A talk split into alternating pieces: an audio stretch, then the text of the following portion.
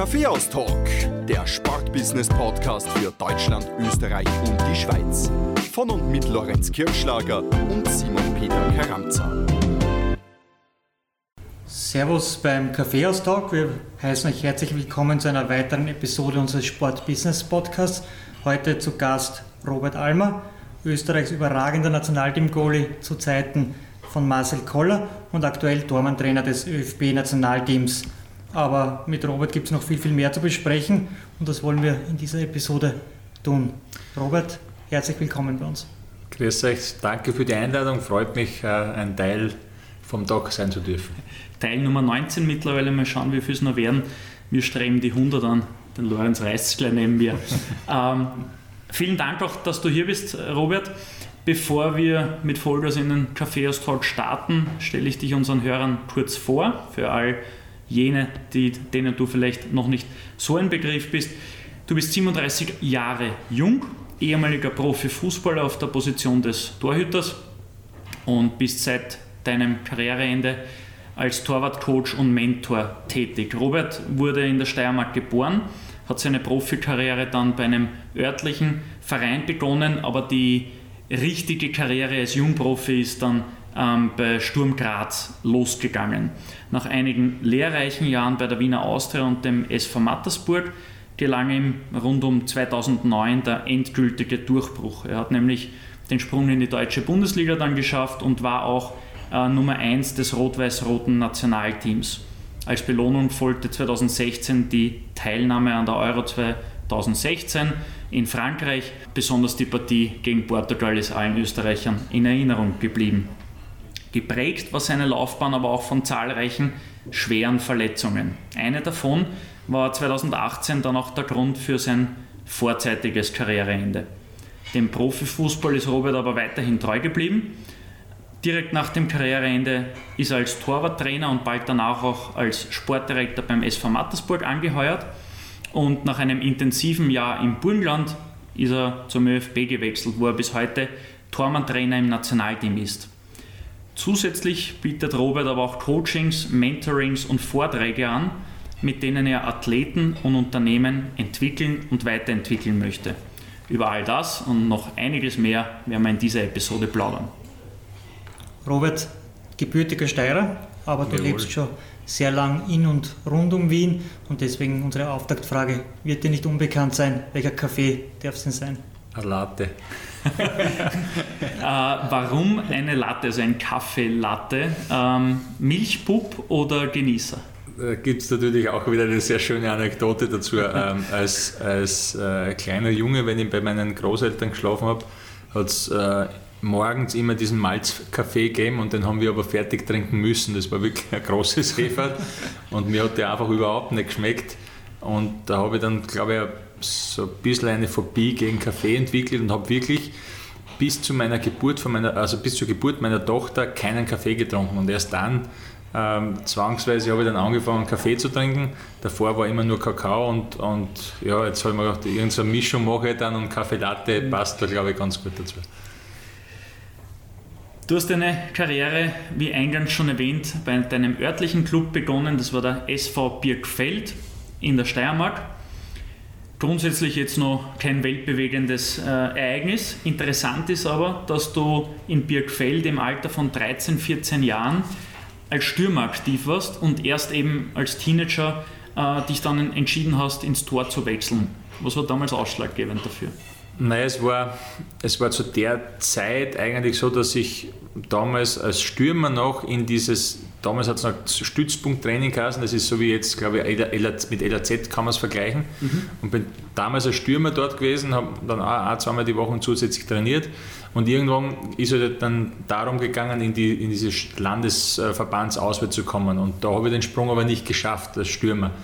Und gleichzeitig war es aber im Verein so, dass sich damals der, der Einser-Torhüter bei uns die Hand gebrochen hat und wir einen Torhüter gebraucht haben. Und aufgrund dessen, dass ich der Größte war, bin ich dann damals ins Tor gegangen, gleichzeitig als Feldspieler es nicht geschafft habe, in die Auswahl zu kommen.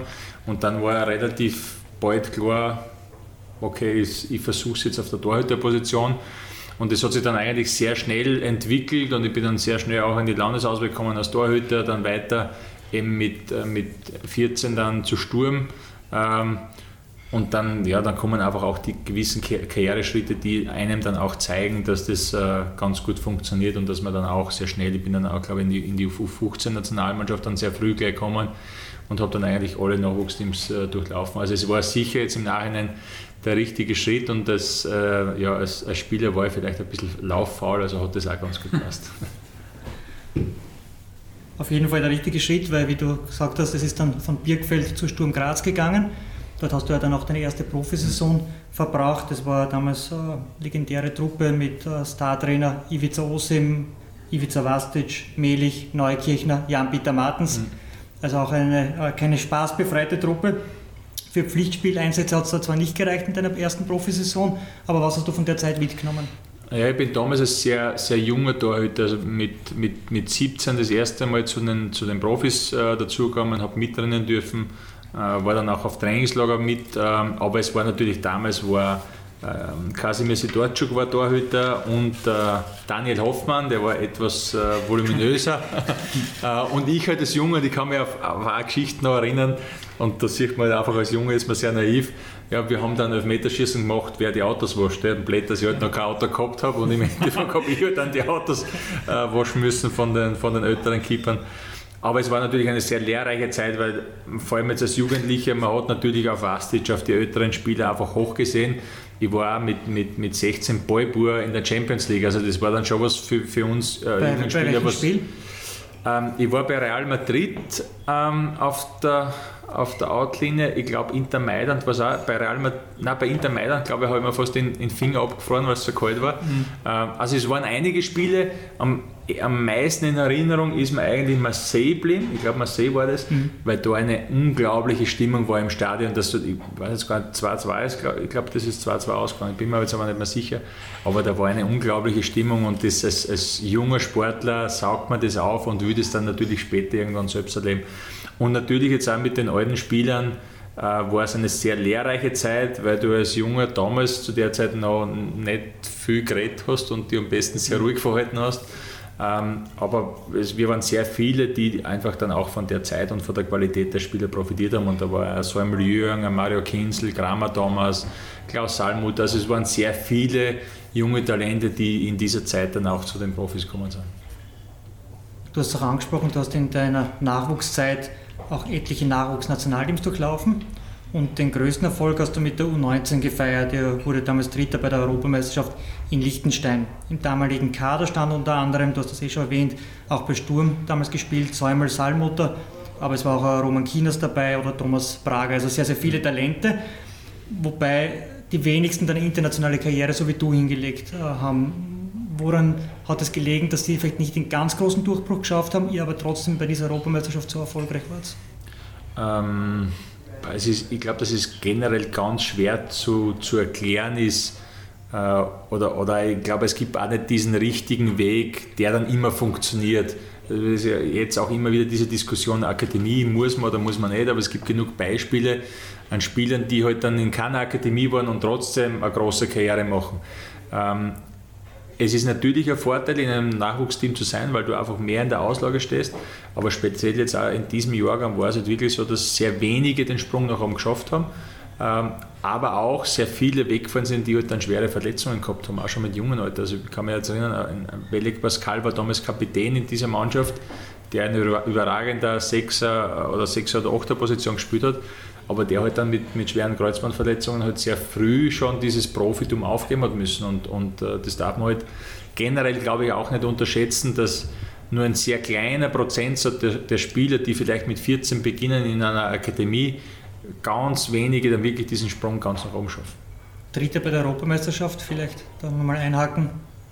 Irgendwelche besonderen Erinnerungen an Liechtenstein? Ähm, Ja, das, es war, ja, es gibt eine schöne, es gibt sogar da eine Anekdote. Das, ähm, wir, wir haben damals, äh, ich glaube sogar, dass es nach dem dritten Spiel, also nach dem, nach dem, es ist um einen Einzug ins Finale gegangen, haben gegen Portugal gespielt, waren eigentlich sogar ähm, zwei null in Führung. Ähm, Im Endeffekt haben wir dann in der Verlängerung, glaube ich, sechs drei verloren, mit einem Mal weniger und haben halt dann den letzten Abend dann noch gefeiert oder ein bisschen gefeiert, was man halt darf in dem Alter, auch im, im ÖFB ist es nicht so. Ja.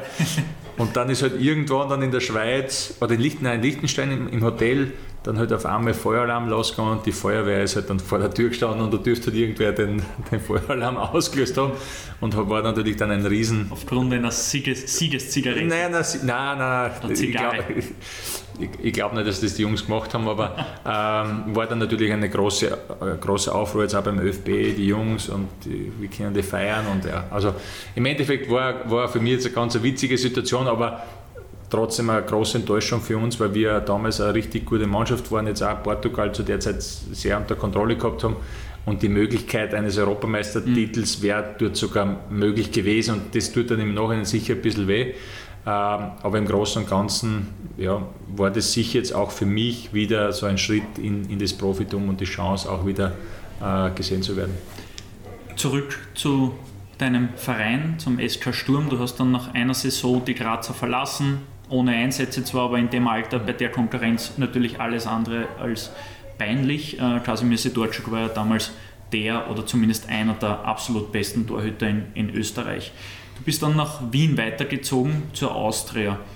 Ähm, dort hat es zwar auch nicht zu Einsätzen im, in der Profimannschaft gereicht, aber du wurdest zwischen zweitausendzwei und zweitausendfünf dreimal verliehen. Und zwar nach Altach, Leoben und legendärer Club in Österreichs äh, Profifußball nach Untersimbrunn. Wo hast du damals den meisten Spaß gehabt? Und etwas ernster gefragt, wenn man dreimal verliehen wird in sehr kurzer Zeit, kann das wirklich zur Weiterentwicklung beitragen? Ähm, also im Nachhinein ist mir dann immer ein bisschen schlauer. Ich kann jetzt natürlich nicht beurteilen, ob dieser Schritt damals von Sturm weg der richtige war. In dem Moment war es der richtige Schritt, weil da auch gewisse Dinge jetzt nicht ganz so funktioniert haben, wie, wie ich mir das vorgestellt habe. Und äh, in Wien war es aber von Haus aus klar, dass die Konkurrenz einfach sehr groß ist. Es war damals Stronach ähm, der Investor und es war eigentlich von Anfang an klar, dass es, dass es so sein wird, dass ich verliehen werde. Ähm, dass es dann so viele Stationen werden, ähm, war natürlich nicht geplant. Ähm, ähm, wenn man jetzt anfängt mit Untersimbrunn, das war auch in einer Phase, wo ich zuerst bei der Austria noch die Vorbereitung mitgemacht habe, bin ich dann zu Untersimbrunn gekommen, zu einer Mannschaft, die aber auch die ganze Vorbereitung schon durchgemacht hat. Und dann ist es einfach auch schwierig, in der Mannschaft zu finden und, oder ein, ein, ein Teil des Teams zu werden. Und du bist halt trotzdem, und das muss man jetzt vielleicht auch an diesen ganzen Kooperationsverträgen äh, ein bisschen bekritteln, ähm, es ist trotzdem eine Mannschaft mit einem sozialen Gefüge und in das musst du reinwachsen. Und es ist halt trotzdem oft so in diesen Verträgen, dass du eine Verpflichtung hast, dass der Spieler spielt. Und das ist einfach auch schon ein negativer Aspekt, der dann um den Spieler irgendwo herumschwirrt und das äh, dem Spieler dann einfach auch viel schwieriger macht, in eine Mannschaft reinzukommen. Deswegen mittlerweile bin ich der Meinung, auch mit den Erfahrungen, die ich gehabt habe, Dass, dass solche Kooperationsgeschichten sicher nicht von Vorteil sind, wobei ich auch sagen muss, dass Alltag zum Beispiel ein anderes Thema war, weil da war ja wirklich dann, war es ein Leihvertrag und, und kein Kooperationsvertrag und, und da war es dann auch unabhängig von der Anzahl der Spiele. Äh, dort war das Problem, dass ich damals meine erste schwere, also schwerere mhm. Verletzung gehabt habe und dort dann deswegen auch keine, keine Einsätze gehabt habe, aber äh, Vorarlberg für mich jetzt von der, von der Lebensqualität von den Leuten her war das extrem schön und, und, und, und sehr angenehm auch dort zu sein. zweitausendsechs hast du eben nach drei Leihen und, und keinem Einsatz bei den Profis hast du der Austria den Rücken gekehrt und in Mattersburg eine neue Herausforderung gefunden, mit Erfolg, wie wir heute wissen. Du bist regelmäßig in der österreichischen Bundesliga zu Einsätzen gekommen. Äh, zur Info auch gleich für unsere Hörer in Deutschland und der Schweiz. Mattersburg war einer der ersten Dorfclubs, äh, die es wirklich weit im österreichischen Profifußball geschafft haben. Rund fünfzehn Jahre später wissen wir zwar, warum das möglich war, aber das ist jetzt nur Nebensache, dazu kommen wir später noch einmal. Robert, was hat Mattersburg damals für dich ausgezeichnet, dass dieser Erfolgslauf in den zweitausendzehner Jahren möglich war oder schon in den zweitausender und zweitausendzehner Jahren? Ja, ich bin ja, ich bin ja in einer Zeit äh, hingekommen, zweitausendsechs, ähm, ja, wo, wo auch der, gut, der Didi ist schon früher, frühere Tour gekommen, aber das war schon so eine Aufbruchsstimmung. Es waren im Schnitt äh, in den zwei Jahren, in denen ich dort war, haben wir glaube ich fast zehntausend Zuschauer gehabt pro Spiel. Also das ist schon ja. für, einen, für einen Ort mit achttausend Einwohnern, da war das schon was, was Herausragendes. Die Spiele gegen Rapid, waren mit vierzehntausend, fünfzehntausend Leuten besucht. Also das war schon was Besonderes. Ähm, ich glaube, dass es die Mannschaft an sich einfach auch ausgemacht hat. Du hast, du hast eine Mischung gehabt aus älteren Spielern, du hast den Didi gehabt, du hast dann äh, auch Jürgen Bartocker gehabt, der schon etwas älter war. Ähm, du hast viele junge, hungrige Spieler gehabt. Ich nehme jetzt einmal Christian Fuchs, Cem Atan, Michi Mörz, die eine richtige Qualität da mitgebracht haben, die noch äh, ja, mehr erreichen wollten, oder beziehungsweise Transfers erreichen wollten. Und diese Mischung war, war einfach gut. Und, und wir haben halt auch einen sehr unangenehmen Fußball gespielt, ja, sehr zweikampfbetont, äh, mit dem natürlich sehr viele Mannschaften nicht ganz zurechtkommen sind. Und was natürlich darüber hinaus noch dazu kommt, die, die zwei Wiener Clubs haben auch zu der Zeit ein bisschen geschwächelt. Das darf man natürlich auch nicht außer Acht lassen. Im Jahr zweitausendsechs, zweitausendsieben, wie ich dort war, war ich glaube, dass, ich bin mir jetzt nicht sicher, ob Salzburg Meister war und Ried und wir waren Zweiter und Dritter. Und ich glaube, dass Austria und Rapid weiter oder etwas tiefer gereiht waren, sagen wir es einmal so. Wir werden es nochmal ja, exakt genau nachschauen, dann in der, in, in der Tabelle im Archiv. Ähm, ein ganz besonderes Spiel, also Mattersburg hat ja auch dann immer wieder den Einzug in den Europacup geschafft. Ein ganz besonderes Spiel war in Basel, der mhm. kleine S V Mattersburg auswärts gegen den großen Schweizer Serienmeister. Ihr habt zwar zwei eins verloren, aber als Tormann hast du den Stars aus Basel den Nerv gezogen und einen besonderen Eindruck hat deine Performance auch bei Ronny Gollatz hinterlassen, der damals ähm, Pressebetreuer beim S V Mattersburg mhm. war. Und der Lorenz war so nett und hat sich beim Ronny gemeldet im Vorfeld unseres Talks und hat sich die Geschichte noch einmal per WhatsApp einsprechen lassen. Und diese Geschichte spielen wir da jetzt vor. Da bin ich gespannt. Ja, liebe Grüße in den KaffeehausTALK. Mein Name ist Ronny Gollatz und ich durfte in den Jahren zweitausendsechs und zweitausendsieben den S V Mattersburg im UEFA Cup seitens der Medienarbeit begleiten. Während es im ersten Jahr noch abenteuerlich war äh, mit Aktobe in Aserbaidschan und Wisla Krakau, war es dann im zweiten Jahr bei der abermaligen Qualifikation zur UEFA Cup Qualifikation, wie es genau hieß, äh, spannend, nämlich äh, Traditionsclub F C Basel. Und die Reise war extrem interessant. Ähm, Franz Lederer auf der einen, Christian Groß auf der anderen Seite, Benjamin Hugel, Marco Streller gegen Didi Kühbauer und Ilcan Amoski. Also das war schon sehr, sehr spannend. Aber viel interessanter und viel dominanter in der Erinnerung ist die Riesenpartie, die da ein dreiundzwanzigjähriger Tormann gespielt hat, von dem der Didi Kühbauer bis heute schwärmt in der Partie, nämlich der Robert Almer. Und äh, das Spiel ist letztlich mit einem zwei zu eins Heimsieg äh, vom F C Basel ausgegangen und äh, ja, die haben eigentlich Watschen für das Ergebnis gekriegt und die Watschen waren gleichbedeutend mit dem Lob für den Robert, weil fast die ganze Partie gegen zehn Mattersburger und trotzdem nur zwei zu eins.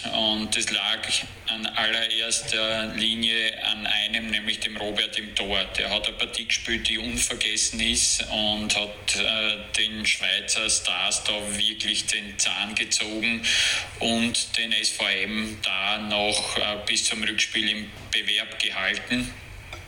Und äh, ja, das war überragend und äh, bleibt wirklich ganz, ganz stark im Kopf. Ich glaube, wenn man den Didi Kühbauer nach der Partie fragt, dann äh, äh, schießt ihm ad hoc ein Name heraus und das ist äh, Robert Almer. Robert, wie siehst du das? Hast du das auch noch so gut in Erinnerung? Du hast zum ersten Mal eigentlich deinen Namen international auf die Landkarte gesetzt, oder? Liebe Grüße euch. Ciao. Robert, die Frage ist gestellt. Ja, interessant und äh, sehr, sehr, ja, natürlich, natürlich äh, erinnert man sich an, an, an diese Momente zurück, weil es ist ja nicht oft so, dass man solche Spiele hat und dann auch, auch, ähm, auch im Mittelpunkt steht oder im Mittelpunkt stehen kann. Äh, ich muss ein bisschen korrigieren, das Aktobe war, war auch im zweiten Jahr, also das war im gleichen mhm. Jahr wie Basel. Wir haben uns zuerst gegen Aktobe, also Kas- kasachischer Verein, damals durchgesetzt, auch ganz kurios auswärts haben wir, glaube ich, eins null verloren. Elfmeter, Didi, der Didi hat Elfmeter verschossen. Und zu Hause war es dann so, bis zur, ich glaube, vierundneunzigsten Minute haben wir, ich glaube, es ist zwei zu zwei gestanden und wir wären ausgeschieden gewesen. Jetzt weiß ich gar nicht mehr, wie das war, da ist drei zu drei gestanden. Warte, müssen wir die auch nachschauen. Und unser ungarischer äh, Spitzkicker hat dann in der letzten Minute noch einen Freistoß reingehauen und dann sind wir aufgestiegen und haben halt dann diese Chance gekriegt, gegen, gegen Basel zu spielen. Und das war natürlich was, was, äh, ja, was Außergewöhnliches für mich, speziell jetzt aufgrund dessen, ich bin ja damals von der Austria Wien als Nummer vier, als Ersatztorhüter von den Amateuren eigentlich weggeschoben worden. Also man hat mich nicht mehr gebraucht, man hat auf andere gebaut und das war für mich dann zu dem Zeitpunkt schon so ein bisschen Genugtuung. Hey, du warst in Mattersburg eigentlich auch nur die Nummer zwei und hast halt dann diese Spiele gehabt und hast zeigen können, was, was du kannst. Auch wenn es im Endeffekt dann nicht für, für den Aufstieg äh, gereicht hat. Aber ja, mit dem Didi so diese Spiele gemeinsam zu bestreiten, war schon immer ganz cool.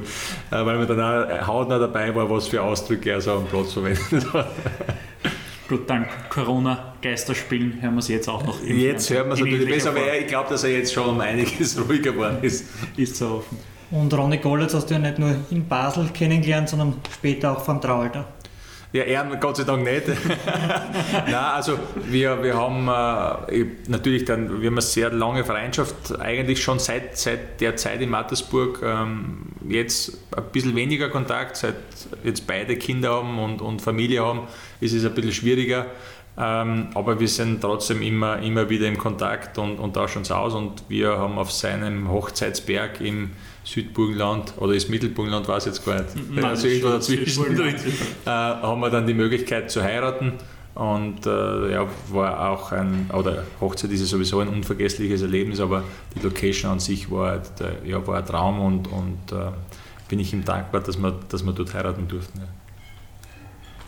Der Ron hat gesagt, du hast äh, bei der Partie gegen Basel das erste Mal deinen Namen äh, auf die internationale Landkarte gesetzt. Und wurdest dann auch national belohnt. Die Austria hat dich davor abgeschoben als vierter Goalie, hast du gesagt, und dich dann auch wieder zurückgeholt. Und du hast ja dann auch mehr Einsätze bei der Austria gehabt, ich glaube insgesamt einundzwanzig rund und, und hast dich dann, nicht viel.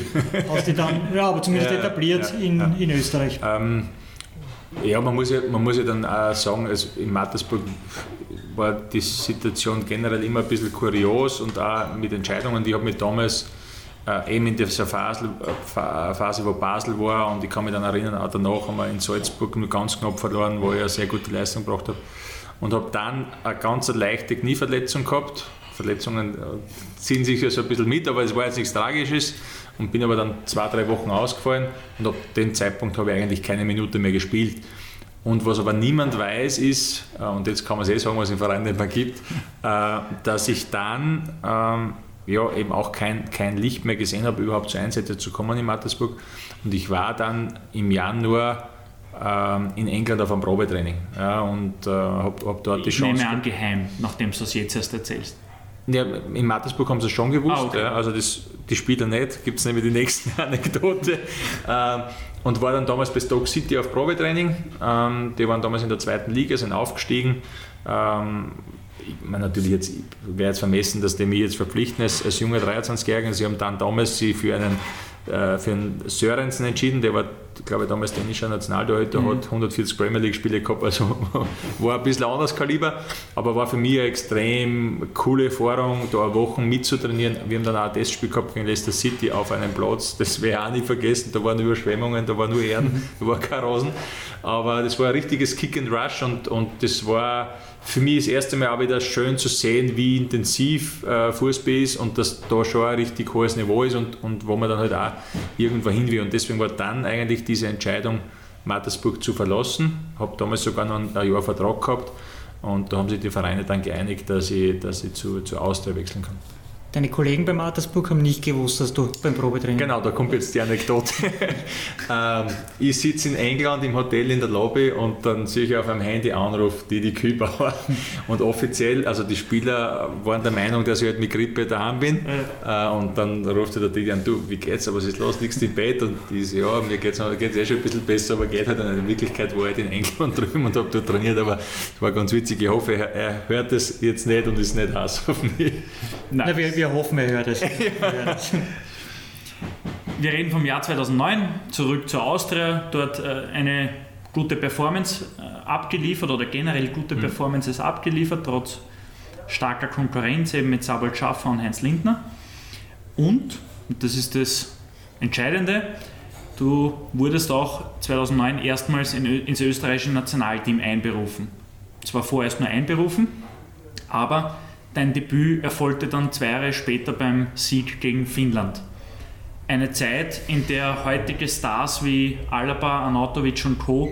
gerade erst begannen, ähm, im Nationalteam so richtig Fuß zu fassen. Und es war auch die Zeit, als Teamchef Marcel Koller das Ruder, Ruder übernommen hat und mit dem Team zum Höhenflug ange- ansetzte. Wenn du dich zurückerinnerst, wie war damals die Stimmung im Team? Es war ja keine einfache Zeit. Mhm. Koller wurde ja auch von sogenannten Experten oder ehemaligen Profikickern in Österreich, ich möchte fast sagen, angefeindet. Also wie war die Stimmung? Wer waren damals die Leader? Und was gab den Ausschlag, dass das Nationalteam unter Koller wieder in die Spur gefunden hat? Ich muss mal aussehen. Zuerst zweitausendneun, mein, mein, mein erstes Länder, also meine, meine erste Einberufung äh, war unter Didi Konstantini, glaube ich. Mhm. Äh, Spanien zu Hause im Happelstadion. Und das werde ich nie vergessen, weil, weil das so kurios war. Spanien waren zweitausendacht Europameister und äh, ja, super gegen Spanien, System Iniesta, Xavi und so weiter. Und dann gehen wir aufs Spielfeld raus, oder ich nicht, ich war auf der Bank. Und dann führst du auf einmal eins gegen Spanien und denkst dann, naja, die haben wir jetzt her. Also, wo wir wirklich gedacht haben, ja, da, da geht halt was. Und dann ist es nicht sechs eins ausgegangen? Ja, und dann haben die, und dann haben die auf einmal angefangen zum Fußballspielen. Und wir haben wirklich nur noch nachgeschaut. Wir haben keinen Zweikampf mehr annehmen können, weil wir einfach jedes Mal zu spät waren. Und nach drei Jahren haben die eigentlich eh schon aufgehört zum Spielen. Also die haben nichts mehr gemacht. Und da hat man dann einfach auch gesehen, was für Qualität in diesen Spielern äh, einfach ja ist. Und, und die haben das Spiel nach Belieben einfach bestimmt. Ähm, also das, die, die, die erste Einberufung ins Nationalteam war schon mal interessant. Was denkt man sich da auf der Bank bei so einem Spiel? Ja, das, da fühlt man sich relativ klein, sagen wir mal so. Ähm, ja, es ist natürlich... Das, vor allem jetzt ich in meiner Situation habe halt die Spieler nur aus dem Fernsehen kennt und, und du siehst halt, ja, Champions League äh, und die Länderspiele, aber wenn du dann wirklich hautnah dabei bist und dann siehst, ah, viele Dinge, die du halt im Fernsehen dann nicht siehst, wie sie sich bewegen, wie sie kommunizieren, äh, das ist halt dann schon eine ganz andere Liga und, und die sind halt nicht umsonst über so viele Jahre an der, an der Weltspitze gewesen. So, jetzt hast du eine Anekdote erzählt ja. Und alle drei Fragen auslassen. Ja, ich weiß schon. wie, war die, wie, war die, wie war die Stimmung damals im Nationalteam? Ja, ähm, und wer waren die Leader? Ähm, und und war, was waren die Gründe auch, warum es unter Koller äh, wieder losgegangen ist? Ich glaube, es ist, es, ist, es ist gar nicht so einfach, das dann wirklich genau auf irgendwelche speziellen Punkte festzumachen. Was schon mal für mich sehr, sehr positiv war, war einfach in der Zeit, ich war in der Zeit dann schon in Deutschland, war in Düsseldorf und er hat sich wirklich, glaube ich, für alle Spieler, die für ihn jetzt irgendwo in Frage gekommen sind, Zeit genommen, hat alle besucht, ähm, hat, hat bei mir dann das, dieses Spiel, bevor die erste Einberufung äh, gekommen ist, äh, hat er zugeschaut in Deutschland, hat sich dann mit mir im V I P-Club zusammengesetzt, da sind wir, glaube ich, eine Stunde oder eineinhalb Stunden gesessen, haben, hat er seine Philosophie, seine Art und Weise vom Fußball erzählt, hat mich Dinge gefragt. Und da war einfach auch schon eine gewisse Harmonie da, eine gewisse, ja, eine gewisse Vertrautheit und, und ich glaube, dass er das einfach allen Spielern in der Phase vermittelt hat und, und ähm, ja, das ist vielleicht dann ein, ein, ein kleiner Punkt, der, der dann diesen Erfolg, der sich aber auch natürlich erst später dann eingestellt hat, ähm, ja, vielleicht war das der Grundstein dafür. Ja. Wer hat das Team intern geführt? Welche Spieler haben Sie als Redelsführer damals profiliert? Das ist ganz schwer zu sagen. Es waren damals natürlich der Andi Iwanschitz war noch dabei, du hast in, in, in ich glaube der Bogartl, der Bogartl war noch dabei, Paul Schaner war anfangs auch noch kurz dabei, nicht mehr lang dann. ähm, also da hast du schon ältere Spieler gehabt, der Fuchs Christian war ja auch schon, hat auch schon sehr viele Länderspiele gehabt zu dem Zeitpunkt. Also eher wirklich die, die schon mehr Länderspiele gehabt haben und dann sind natürlich viele Jungen noch dazugekommen, auch mit mir, die halt noch die halt noch keine Länderspielerfahrung gehabt haben und das entwickelt sich dann einfach. Ja. Du, du, es entwickelt sich eine Hierarchie, manche neue Junge kommen dazu, manche alte fallen weg und, und äh, es war ja auch die erste W M-Qualifikation jetzt nicht so, dass alles perfekt war und alles super gelaufen ist, äh, aber man hat schon gesehen, dass was entstehen kann, dass man ähm, teilweise Gegner dann vielleicht fünfundvierzig Minuten beherrschen können, aber halt nicht über neunzig Minuten. Als Beispiel jetzt der W M-Qualifikationsspiel in Schweden, Für die, für die W M zweitausendvierzehn, wo wir erste Halbzeit überragend waren, eins zu null in Führung waren und das Spiel aber dann mit zwei eins verloren haben.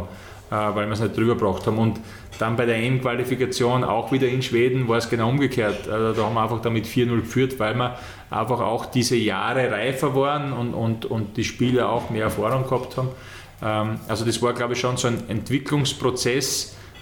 Und wenn ich jetzt auch bei mir schaue, ich war anfangs vielleicht so ein, ja, schon ein unscheinbarer Torhüter, dem, dem sie es ja nicht einmal zutraut haben, der dann bei den Vereinen teilweise nicht gespielt hat, wo die Öffentlichkeit immer aufgeschrien hat, ja, warum ist denn der überhaupt dabei? Und über die Jahre und speziell dann auch in der E M-Qualifikation hat sich irgendwo dann auch dieser Nummer eins Status auch in der Öffentlichkeit durchgesetzt, hat dann auch Spiele gewonnen für die Nationalmannschaft. Und durch das kriegt man natürlich dann auch in einer Mannschaft einen, einen, einen anderen Stellenwert und, und eine andere Akzeptanz. Und dann ist man halt auch nach einer gewissen Zeit ja, auch ein wichtiger Teil der Mannschaft. Und, und ich glaube, wir waren dann wirklich wie wir, wir Familie, alle Spieler, wir haben sie alle sehr gut verstanden. Die anderen haben sie dann privat getroffen, ich eher weniger, ich wurde immer ein bisschen isoliert, aber Torhüter halt. ähm, Aber das war schön, auch, auch erstens einmal diese Qualifikation, die extrem positiv verlaufen ist, gemeinsam zu feiern, gemeinsam zu genießen. Aber auch natürlich die, die Europameisterschaft war auch ein, ein riesiges Erlebnis, auch wenn es sportlich ähm, denn nicht ganz so gelaufen ist, wie wir uns das erhofft oder erwünscht haben. Zur Europameisterschaft kommen wir später noch. Was mich noch interessieren würde, du warst ja dann damals auch schon in Düsseldorf, Cottbus, Hannover, also bist ja auch, so wie du gesagt hast, der Reifeprozess des Nationalteams, bist ja auch du gereift im Ausland. Bei diesen drei Vereinen, welcher Verein war für deine Entwicklung rückblickend jetzt äh, am bedeutendsten? Ähm, also es war sicher dieser Schritt, einmal generell ins Ausland zu gehen und, und diesen Schritt zu wagen, das war schon mal eine große Nummer und eine große Herausforderung. Und ich habe mich dort sicher jetzt, auch was jetzt Körperliches betrifft, extrem weiterentwickelt, weil das einfach auch die Anforderungen war in Deutschland. Ich habe, glaube ich, vier oder fünf Kilo im ersten halben Jahr dann auch Muskelmasse zulegen müssen. Das war auch die Vorgabe vom Verein. Und du bist einfach widerstandsfähiger und, und, und fitter. Ähm, Cottbus war jetzt für mich eher vielleicht sogar ein bisschen ein negatives Beispiel, weil es sehr viel im Umfeld vom Verein nicht funktioniert hat, wir dann auch gegen den Abstieg gespielt haben. Ähm, Und menschlich gesehen, muss ich sagen, war eigentlich Hannover die Zeit, wo ich klar die Nummer zwei war und das, was auch im Vorhinein klar kommuniziert war, für mich die, die beste und schönste Zeit, weil du einfach dann auch die, vor, also wie ich dort hingekommen bin, dann genau auf diese Situation einstellen kannst und du weißt, was passiert, wie es ist. Es hat dann nichts gegeben hintenrum, ja, warum und wieso, sondern es war klar kommuniziert. Und das war eigentlich dieses für mich jetzt auch das lehrreichste Jahr, weil ich da einfach für mich als Person sehr viel mitnehmen habe können. Auch vom Trainerteam, ich bin extrem wertgeschätzt worden. War dann auch so, dass sie den Vertrag eigentlich verlängern wollten mit mir, wo ich aber eben auf Hinblick der Europameisterschaft dann auch gesagt habe, ich brauche aber die Spiele, um jetzt diesen Platz auch nicht zu verlieren. Aber jetzt im, im Nachhinein betrachtet, nur von der, von der Professionalität, von, wie sie mit mir umgegangen sind, war Hannover schon eine, eine sehr, sehr schöne und sehr wichtige Station in meiner Karriere. Das ist übrigens auch etwas, was Johnny Ertl, der auch im KaffeehausTALK schon bei uns war, gesagt hat, wenn ein Trainer ihm das klar kommuniziert hat, seinen Stellenwert oder seinen Status und wie er mit ihm plant, dann ist das ganz was anderes gewesen als Spieler, als wenn du immer schauen hast müssen, wie interpretierst du Worte und, und wie geht, geht der Verein mit dir vielleicht hinter dir, äh, mit dir um. Also wie gesagt, das war, das war in, in, in Hannover perfekt, in Cottbus hat das gar nicht funktioniert, da war die Kommunikation extrem schlecht, jetzt aber nicht nur bei mir, sondern generell. Und Düssel, Düsseldorf war halt auch so ein Thema, im ersten Jahr Kampf um die Position, dann hat man die, die Nummer eins, den Nummer eins Status erkämpft, hat mich dann verletzt, dann in der Bundesliga haben sie dann einen neuen Torhüter noch dazu gehabt, dann war in der Vorbereitung auch immer Kampf, Entscheidung dann gegen den Österreicher, sondern für den jungen Deutschen. Also das war keine einfache Zeit und du, du, musst, du kämpfst eigentlich jeden Tag äh, mit dir wieder hundert Prozent und wieder Vollgas abzurufen. Im Endeffekt ist es dann so, dass du das, was du eigentlich am Wochenende abliefern solltest, deine hundert Prozent, du aber schon von Montag bis Freitag jeden Tag abrufen musst, um überhaupt einmal die Chance zu haben auf, auf diese Einser-Position. Und das raubt natürlich schon sehr viel Energie. Aus Sportbusiness-Sicht würde es mich noch interessieren, du hast vorher gesagt, das war Vorgabe, dass du vier Kilo zulegst, körperlich präsenter wirst. Warum ist es, oder warum glaubst du, ist es im österreichischen Trainerwesen nicht so, dass das gefordert wird von den Spielern? Weil offensichtlich, du warst lang genug in Österreich tätig, hat niemand zu dir gesagt, Robert, vier Kilo mehr. Ähm, boah, es ist, ist schwer zu sagen. Natürlich ist, ist die, die Anzahl der Spieler, die Robustheit der Gegenspieler natürlich auch. Und natürlich, jetzt, wenn, man, wenn man das jetzt da hernimmt mit diesem Wettkampfgedanken im Training schon, das hast du ja, habe ich in Österreich ja nie so gehabt. In Österreich war ja, da machst du die ersten zwei, drei Tage in der Woche ein bisschen gemütlicher und dann versuchst du halt zu steigern und am Wochenende beim Spiel bist du dann voll da. Und in Deutschland ist eigentlich dieser, dieser Kampf, den du unter der Woche schon hast, überhaupt in den Kader zu kommen oder zu spielen, schon so groß, dass du einfach körperlich besser benannt sein musst, um das überhaupt durchzudrücken. Also das ist schon ein, ein wichtiger Punkt, den du, den du im Ausland einfach hast. Und im Ausland bist du halt als Ausländer halt eine Nummer. Und wenn der Deutsche, und wenn der nur ein bisschen schlecht ist, wird der Deutsche spielen und nicht der Österreicher. Also das ist schon ein Thema, das, das auch einem jungen Spieler, der ins Ausland geht, klar sein muss. Du musst einfach besser sein als wieder, als wieder Einheimische, um, um dann dort äh, zu, zu performen. Du warst, wir kommen dann zu der Station später noch, aber du warst ja dann auch Tormann-Trainer beim S V Mattersburg. Ist das etwas, das der Tormann-Trainer Almer dann auch von seinen Spielern verlangt während der Woche? Diesen äh, täglichen Kampf ums Anzeileibel? Ähm, das, kommt natürlich auch, das kommt natürlich auch auf die Situation drauf an. Hast du zwei Gleichwertige, die um diesen Platz kämpfen, oder hast du einen, der klar die Nummer eins ist äh, und dann den jungen Herausforderer, der... Ja, der wahrscheinlich nicht so schnell jetzt da reinkommt. Und so. Also das ist schon einmal ein Thema, das man dann irgendwo vielleicht dann auch noch ähm, ja, abklären muss. Äh, aber natürlich für meine persönliche Entwicklung war dieser Kampf mit dem anderen Torhüter schon, schon sehr wichtig, weil du natürlich, wenn du jeden Tag Vollgas gibst, automatisch auch eine körperliche Entwicklung stattfindet. Also wenn das ein bisschen gemütlicher ist, dann, dann ist es einfach auch nicht notwendig. Ähm, aber es ist, ich glaube, dass es mittlerweile in Österreich auch da ein, ein Umdenken gibt und dass dieser Aspekt sicher, sicher auch mehr, äh, mehr berücksichtigt wird, wie vielleicht früher. Charmant umschrieben. Robert, du hast mir mal erzählt, dass es damals in Deutschland für deine Frau und dich nicht leicht war. Äh, erstmalig wart ihr ja weg von Österreich. Du hattest wie generell in deiner Karriere immer wieder mit Verletzungen zu kämpfen. Und wenn du einmal fit warst, dann warst du mehr oder weniger im Dreitagesrhythmus mit deinem Verein auf Reisen. Wie hast du es gemeinsam mit deiner Frau geschafft, Harmonie und Zuversicht aufrechtzuerhalten? Ähm, war natürlich keine einfache Zeit, vor allem war meine Frau die vier Jahre, die im Ausland war, eigentlich gar nicht mit. Also sie ist immer sporadisch äh, draußen gewesen in der Zeit, wo wir noch keine Kinder gehabt haben, ist das noch relativ einfach gewesen, weil dann buchst du einen Flug. Damals hat es auch noch eine gewisse deutsche Fluglinie gegeben, die es jetzt nicht mehr gibt. Mhm. Ähm, und, und da war das, war das eigentlich, ja, war es okay für uns beide. Wir haben gewusst, auf was wir uns einlassen. Und, und dann war sie halt einmal drei Wochen bei mir, dann ist sie wieder einmal drei Wochen in Wien gewesen. Ähm, aber das hat zu der Zeit jetzt für uns beide eigentlich ganz gut funktioniert, eben auch aufgrund dessen, wenn du weißt, dass ich halt vier, fünf Tage die Woche eh nicht zu Hause bin, dann, und sie sitzt dann zum Beispiel allein in Düsseldorf, dann wird es auch relativ schnell langweilig. Und es war aber dann auch bei uns klar, die Entscheidung, wie dann unsere Tochter auf die Welt gekommen ist, dass sie ihren Lebensmittelpunkt in Wien lassen wird. Also das heißt, war für mich schon sehr schwierig, ja, das Kind eigentlich nicht aufwachsen zu sehen, vor allem jetzt die, die, die ersten Jahre.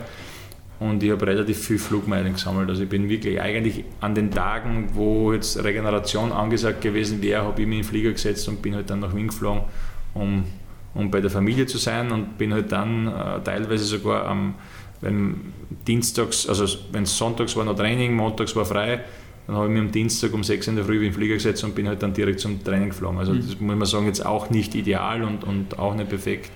Aber es war aus dieser Situation heraus, und da muss man sagen, da habe ich meine Frau verstanden, dass sie sagt, sie hat keinen Anschluss in, in, in der Stadt oder in, in Deutschland.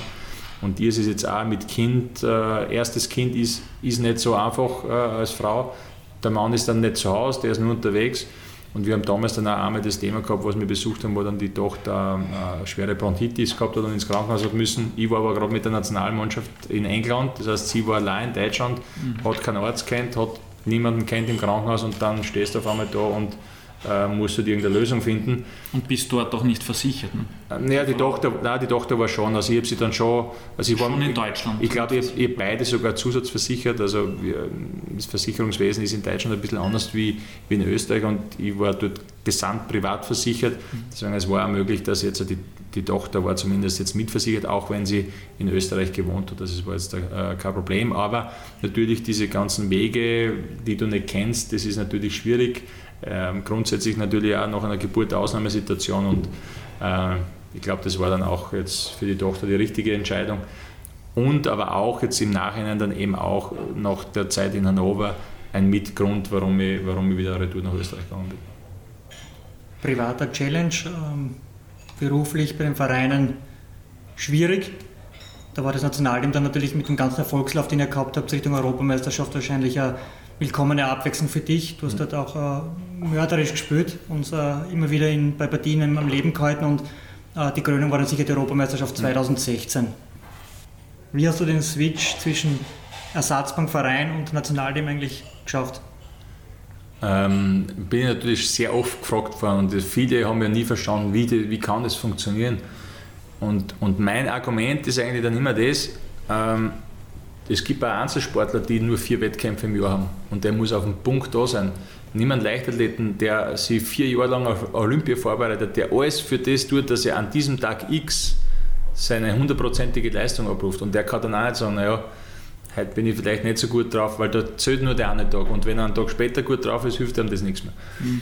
Und äh, ich habe in meiner Karriere ja immer wieder, und das ist ja vom Nachwuchs weg immer wieder gewesen, dass ich halt, außer jetzt bei Sturm in, im Nachwuchs nicht, da habe ich eigentlich alles gespielt, aber ich habe eigentlich die gesamte Karriere immer Phasen, oder sehr viele Phasen gehabt, wo ich nicht gespielt habe. Und ich habe mich aber dann immer wieder auf so Momente vorbereiten müssen, und so, wenn du da bist, dann musst du funktionieren. Und ich glaube, dass meine ganze Karriere schon so, ja, Ein, ein Vorzeichen eben auch für solche Situationen war und, und, und ich auch einfach auch mit der Zeit mit diesen, mit diesen Situationen umgehen gelernt habe und, und halt nicht wirklich viel Spielpraxis gebraucht habe, um dann auch zu funktionieren. Und das ist vielleicht auch Kunst, das kann vielleicht auch nicht jeder und das hätte aber genauso gut auch in die Hosen gehen können, weil wenn ich jetzt einmal ein Spiel verloren oder verschnitten hätte, dann wäre es für den Koller auch schwierig gewesen, hinter mir zu stehen. Das muss man auch ganz klar sagen. Also, wenn ich ihr Spiel verloren hätte, dann hätten sie ihm gesagt, du, jetzt muss dann einer stehen, der Spielpraxis hat. Das ist eh der Klassiker. Mhm. Aber ähm, ich glaube, dass es viel mehr Aspekte gibt, als immer nur dieses, dieses Thema Spielpraxis. Ähm, und, und es gibt so viel mehr Themen mit, mit Coaching, mit wie... wie äh, teile die Abwehr ein, wie bin ich als Mensch, wie ist das soziale Verhalten in, ein, in einem Team, wie kann ich da einwirken. Es gibt also für, für mich viel mehr Faktoren, als wie nur halt einen Ball oder kaum einen Fuß, Fußball spielen.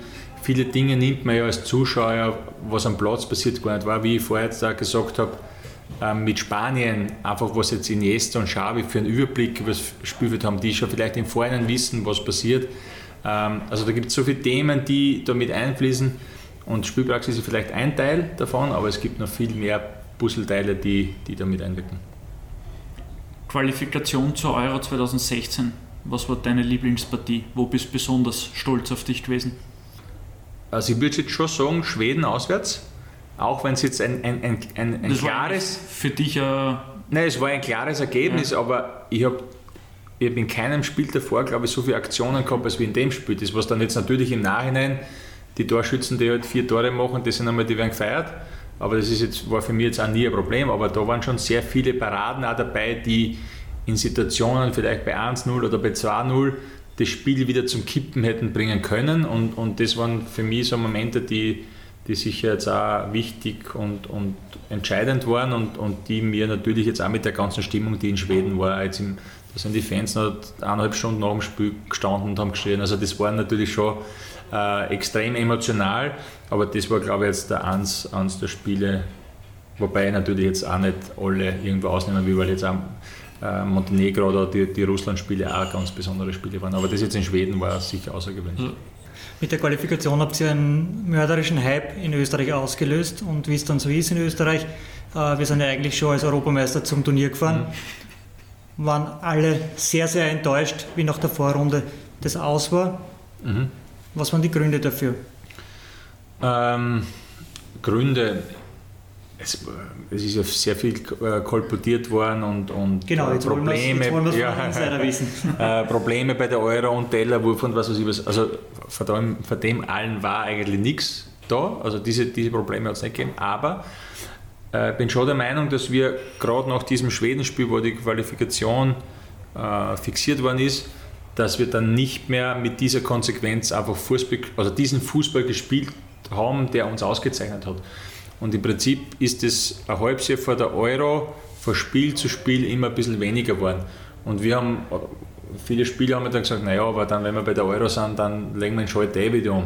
Nur das funktioniert nicht. Das, das schleichen sie dann halt auch gewisse Dinge ein, dann machen wir halt einen Meter weniger, dann geht man vielleicht nicht mehr hundertprozentig ins Wahlkampf und irgendwann schleicht sich dieser, dieser Schlendrian ein und dann kannst du einfach auf den Punkt nicht mehr funktionieren. Und, und, äh, ähm War das ein Mitgrund, dass die Stimmung im Team gefühlt nicht mehr so war wie äh, am Ende der Qualifikation? Nein, die Stimmung, die Stimmung war grundsätzlich schon gut, aber es sind natürlich äh, dann einzelne Themen aufpoppt, die vielleicht davor in der ganzen Euphorie nicht da waren, aber das war jetzt nochmal, das war jetzt da kein, äh, waren keine Schlägereien, keine Tellerwürfe, es hat keine großen Diskussionen gegeben, also es war von dem allen nichts da, aber wie gesagt, wenn nicht alles perfekt läuft, und man darf jetzt eins nicht vergessen, dass die Quali einfach perfekt gelaufen ist von den Ergebnissen, aber die Spiele an sich ja auch nicht so klar war. Das mhm. Schwedenspiel war das einzige, was wirklich mit, mit vier null Führung und dann vier eins ein ganz klares ganz klare Spiel war.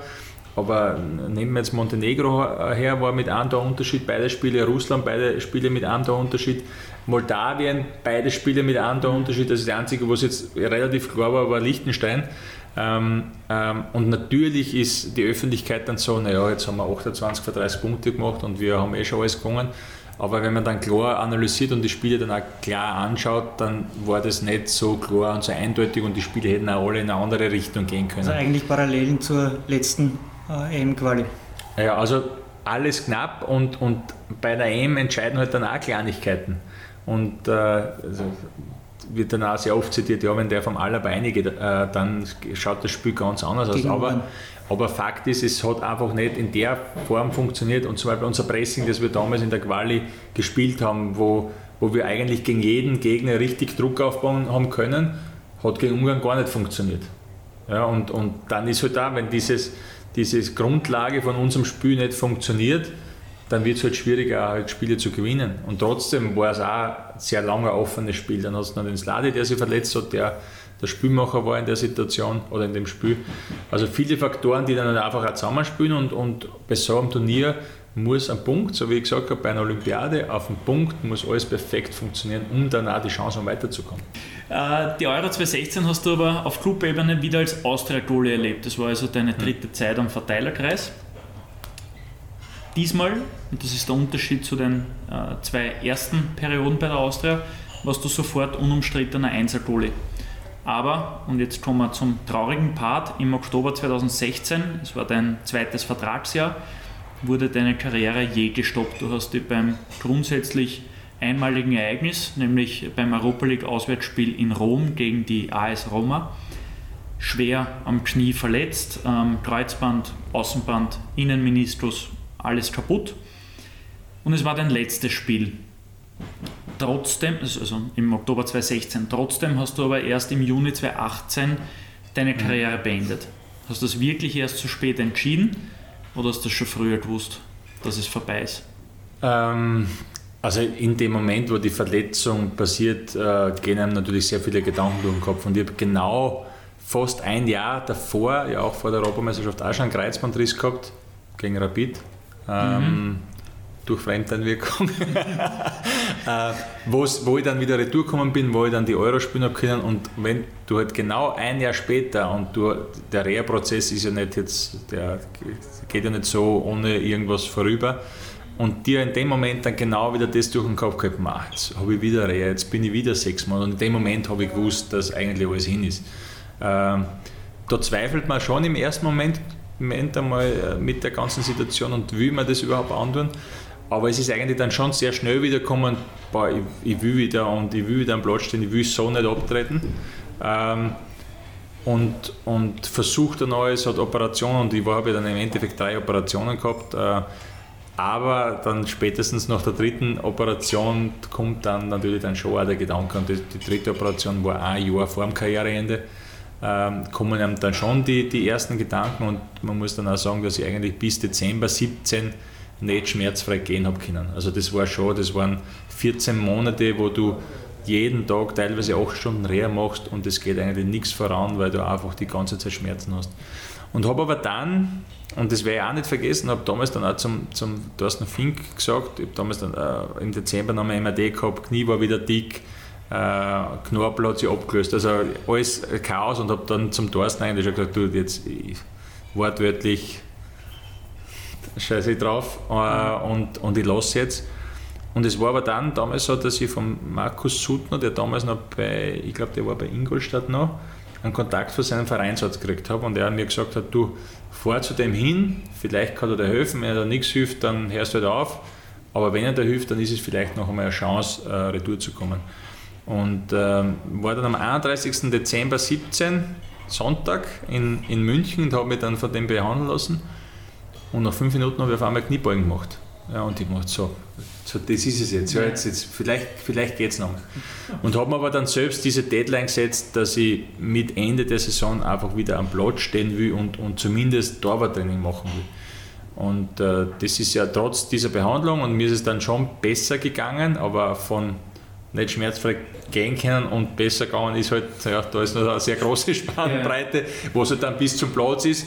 Und ich war eigentlich in Wirklichkeit bis Mai kein einziges Mal wirklich am Platz, dass ich, dass ich trainieren kann. Es ist besser gegangen, ich habe Fortschritte gemacht, ich kann mich, kann mich jetzt da schmerzfrei zumindest bewegen. Mhm. Ähm, und die Methode, wenn ich diese Behandlung ein Jahr früher kennengelernt hätte, ähm, wäre das vielleicht auch alles ganz anders ausgegangen. Ähm, aber ich, ich, ich traue dem jetzt auch nicht, nicht nach, weil für mich dann auch aufgrund der ganzen Schädigung, die ich gehabt habe, aufgrund der Schmerzen, war die Entscheidung einfach ganz klar, dass es nicht mehr weitergeht. Wenn das so eine halbe Geschichte ist, was sagst du, ja, vielleicht geht es noch, probieren wir noch mal.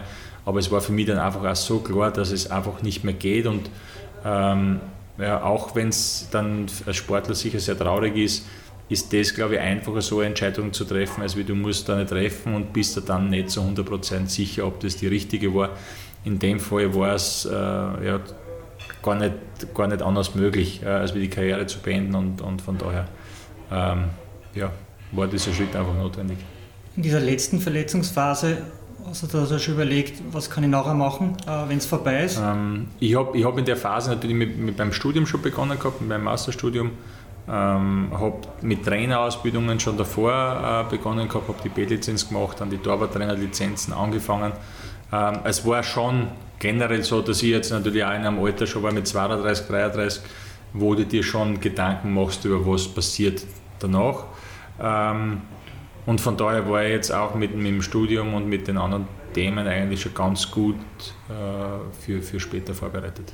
Aber für dich war immer klar, es bleibt Sportbusiness, oder war irgendwann einmal der Gedanke, ganz wegzugehen vom Sport? Ähm, ich glaube, ich bin nach wie vor noch in, in einer Findungsphase, ähm, wo es darum geht, hier in welche Richtung geht es wirklich, bleibt man im Leistungssport, wo, wo man natürlich über die Jahre sehr viel Know-how aufgebaut hat, wo man äh, das meiste Fachwissen auch hat, oder versucht man einen ganz anderen Bereich. Und ähm, muss ich auch sagen, jetzt auch mit dem Studium, es gibt ja auch in der Wirtschaft extrem viele Parallelen, was jetzt Sport betrifft, was Führungskompetenzen betrifft, was Leadership betrifft, aber was jetzt zum Beispiel auch im medizinischen Bereich, die Erfahrungen, die ich jetzt mit Verletzungen gemacht habe, äh, auch als, als Info oder als Hilfestellung für andere Sportler, die mit schweren Verletzungen zu kämpfen haben. Also ich würde sicher jetzt da mit einer Kreuzbandverletzung ganz anders umgehen, als wie in der ersten Phase, wie ich meine gehabt habe. Einfach mit dem Wissen, das man, das man halt dann, dann auch, auch mitnimmt. Also von daher, glaube ich, gibt es schon sehr viele Möglichkeiten, abseits des, des Profis, äh, Profisports was zu machen.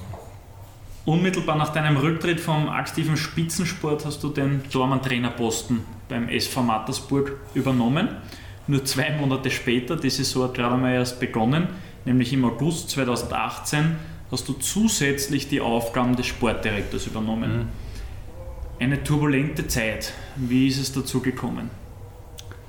Ähm, ja, tu- turbulent war es einmal definitiv. Ähm, ja, mir hat der Präsident damals gefragt, ob ich, ob ich diese, diesen Posten übernehmen will. Und ich habe da schon dann auch äh, überlegt, äh, ob, ob ich das machen soll oder nicht.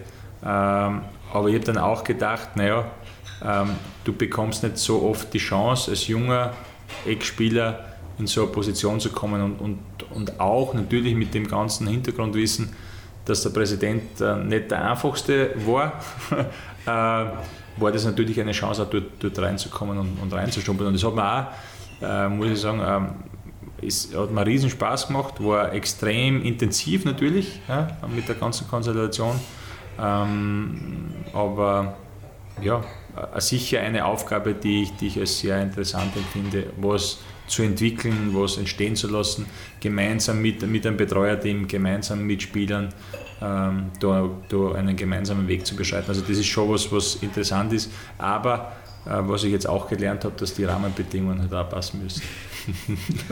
Du hast trotzdem beide Positionen ja bis zum Saisonende ausgeführt, ja. Bist dann gegangen ähm, im Guten?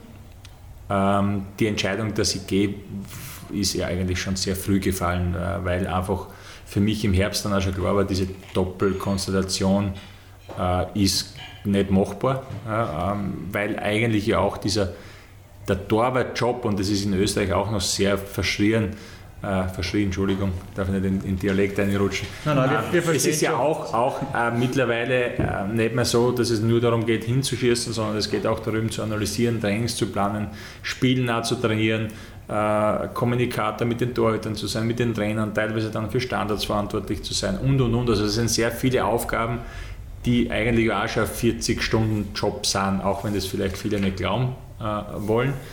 Und dann natürlich neue Position, sportlicher Leiter oder Sportdirektor, wo viele Themen auf einen zukommen, wo du mit einem Präsidenten arbeitest, der nicht immer einfach ist, äh, wo du versuchen musst, Erben von Dingen zu überzeugen, wo du natürlich auch die Öffentlichkeit von dir überzeugen musst, weil es äh, ist eigentlich nur darum gegangen, wann scheitert er oder wann hört er mhm. auf.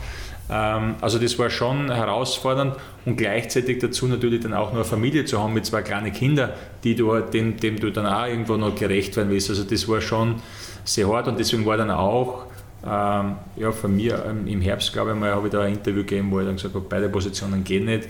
Ähm, das wurde dann nicht geändert und ich glaube, es war dann Anfang Februar einfach, wo ich dann auch gesagt habe, das geht in der Form nicht mehr und, und ich werde mich da einfach auch zurückziehen. Und wir haben es halt dann natürlich erst mit, mit Mai, glaube ich, dann veröffentlicht. Hätte Präsident Martin Bucher gesagt, äh, Robert Almer, Trainer, Tormann-Trainer, vergiss, du machst nur mehr den Sportdirektor. Wärst du über den Sommer rausgeblieben bei Mattersburg? Also ich glaube eher nicht. Ähm, es, es hat mir natürlich Spaß gemacht und ich glaube auch nach wie vor, dass der S V Mattersburg mit dieser ganzen, ähm, mit der ganzen Akademie, mit den Möglichkeiten, die natürlich jetzt auch nicht ganz auf legalem Wege äh, entstanden sind. Aber trotzdem eine der besten Akademien des Landes ist. Ja, natürlich, wobei die Akademie natürlich auch äh, zu großen Teilen in Landes- und Landesverbandsbesitz waren und jetzt der, der Verein ja nur teilweise mhm. äh, Eigentümer war. Aber es wäre da schon möglich gewesen, was Richtiges entstehen zu lassen. Äh, du hast einen Verein, der über Jahre in, in der höchsten Liga gespielt hat. Ähm, aber ich glaube, dieses ganze Konstrukt hat er einfach auch ein bisschen falsch gesehen. Österreich ist für mich einfach eine Ausbildungsliga und jetzt auch Salzburg macht es auf sehr hohem Niveau. Die, die Spieler entwickeln, Junge teilweise auch kaufen, aber halt für sehr hohe Summen verkaufen. Und Österreicher waren jetzt schon länger keine ja, dabei. Ja, ja, aber natürlich, ja, aber natürlich die, es ist ja, ja, man muss ja auch, oder Red Bull denkt ja auch global und jetzt nicht im, im kleinen Österreich. Aber für Mattersburg wäre das schon eine Möglichkeit gewesen, junge Spieler zu holen, zu entwickeln, spielen zu lassen und danach wieder zu verkaufen. Nur dieses Thema Spielerverkauf war in Mattersburg ein Thema, das halt nicht wirklich von Interesse war. Ja, jetzt im Nachhinein weiß man natürlich, warum einem das wurscht war, ob ein Spieler verkauft oder nicht. Ähm, äh, aber der Verein, glaube ich, jetzt über die Jahre hätte, hätte sicher einen Großteil seines Budgets über Spielerverkäufe akquirieren können. Das wäre sicher möglich gewesen. Und wenn man das sieht, wie viele Spieler noch, oder noch, noch Vertragsende dann ablösefrei gegangen sind, die ja Karriere gemacht haben. Nehmen wir jetzt einen Fakascher, der Fuchs war, glaube ich, der Einzige, den, mit dem sie wirklich Geld verdient haben. Aber da waren so viele mehr, die dann von Mattersburg weggegangen sind und wirklich noch bei guten Stationen gespielt haben und, und Karrieren gemacht haben. Ich glaube schon, dass da was möglich gewesen wäre. Und was ja auch so ein bisschen einen Sog bewirkt, wenn ich Spieler verkaufe, heißt es für andere junge Spieler wieder, ja, da kriege ich die Möglichkeit zu spielen und mich weiterzuentwickeln und nach ein, zwei Jahren wäre ich wieder weiterverkauft. Ein Jahr nach deinem Abgang ist dann die Bombe geplatzt, nämlich im Sommer zwanzig zwanzig war der S V Mattersburg aufgrund eines Skandals rund um Präsident Martin Bucher und dessen äh, Kommerzialbank war dann der Verein Geschichte. Du warst Sportdirektor bei Mattersburg. Auch wenn du jetzt sagst, man wollte Spieler grundsätzlich nicht zwingend transferieren, aber man hat mit Spielern zu tun, man hat mit Beratern zu tun, mhm. mit Transfers, man muss den Kader planen äh, und üblicherweise fließt da Geld.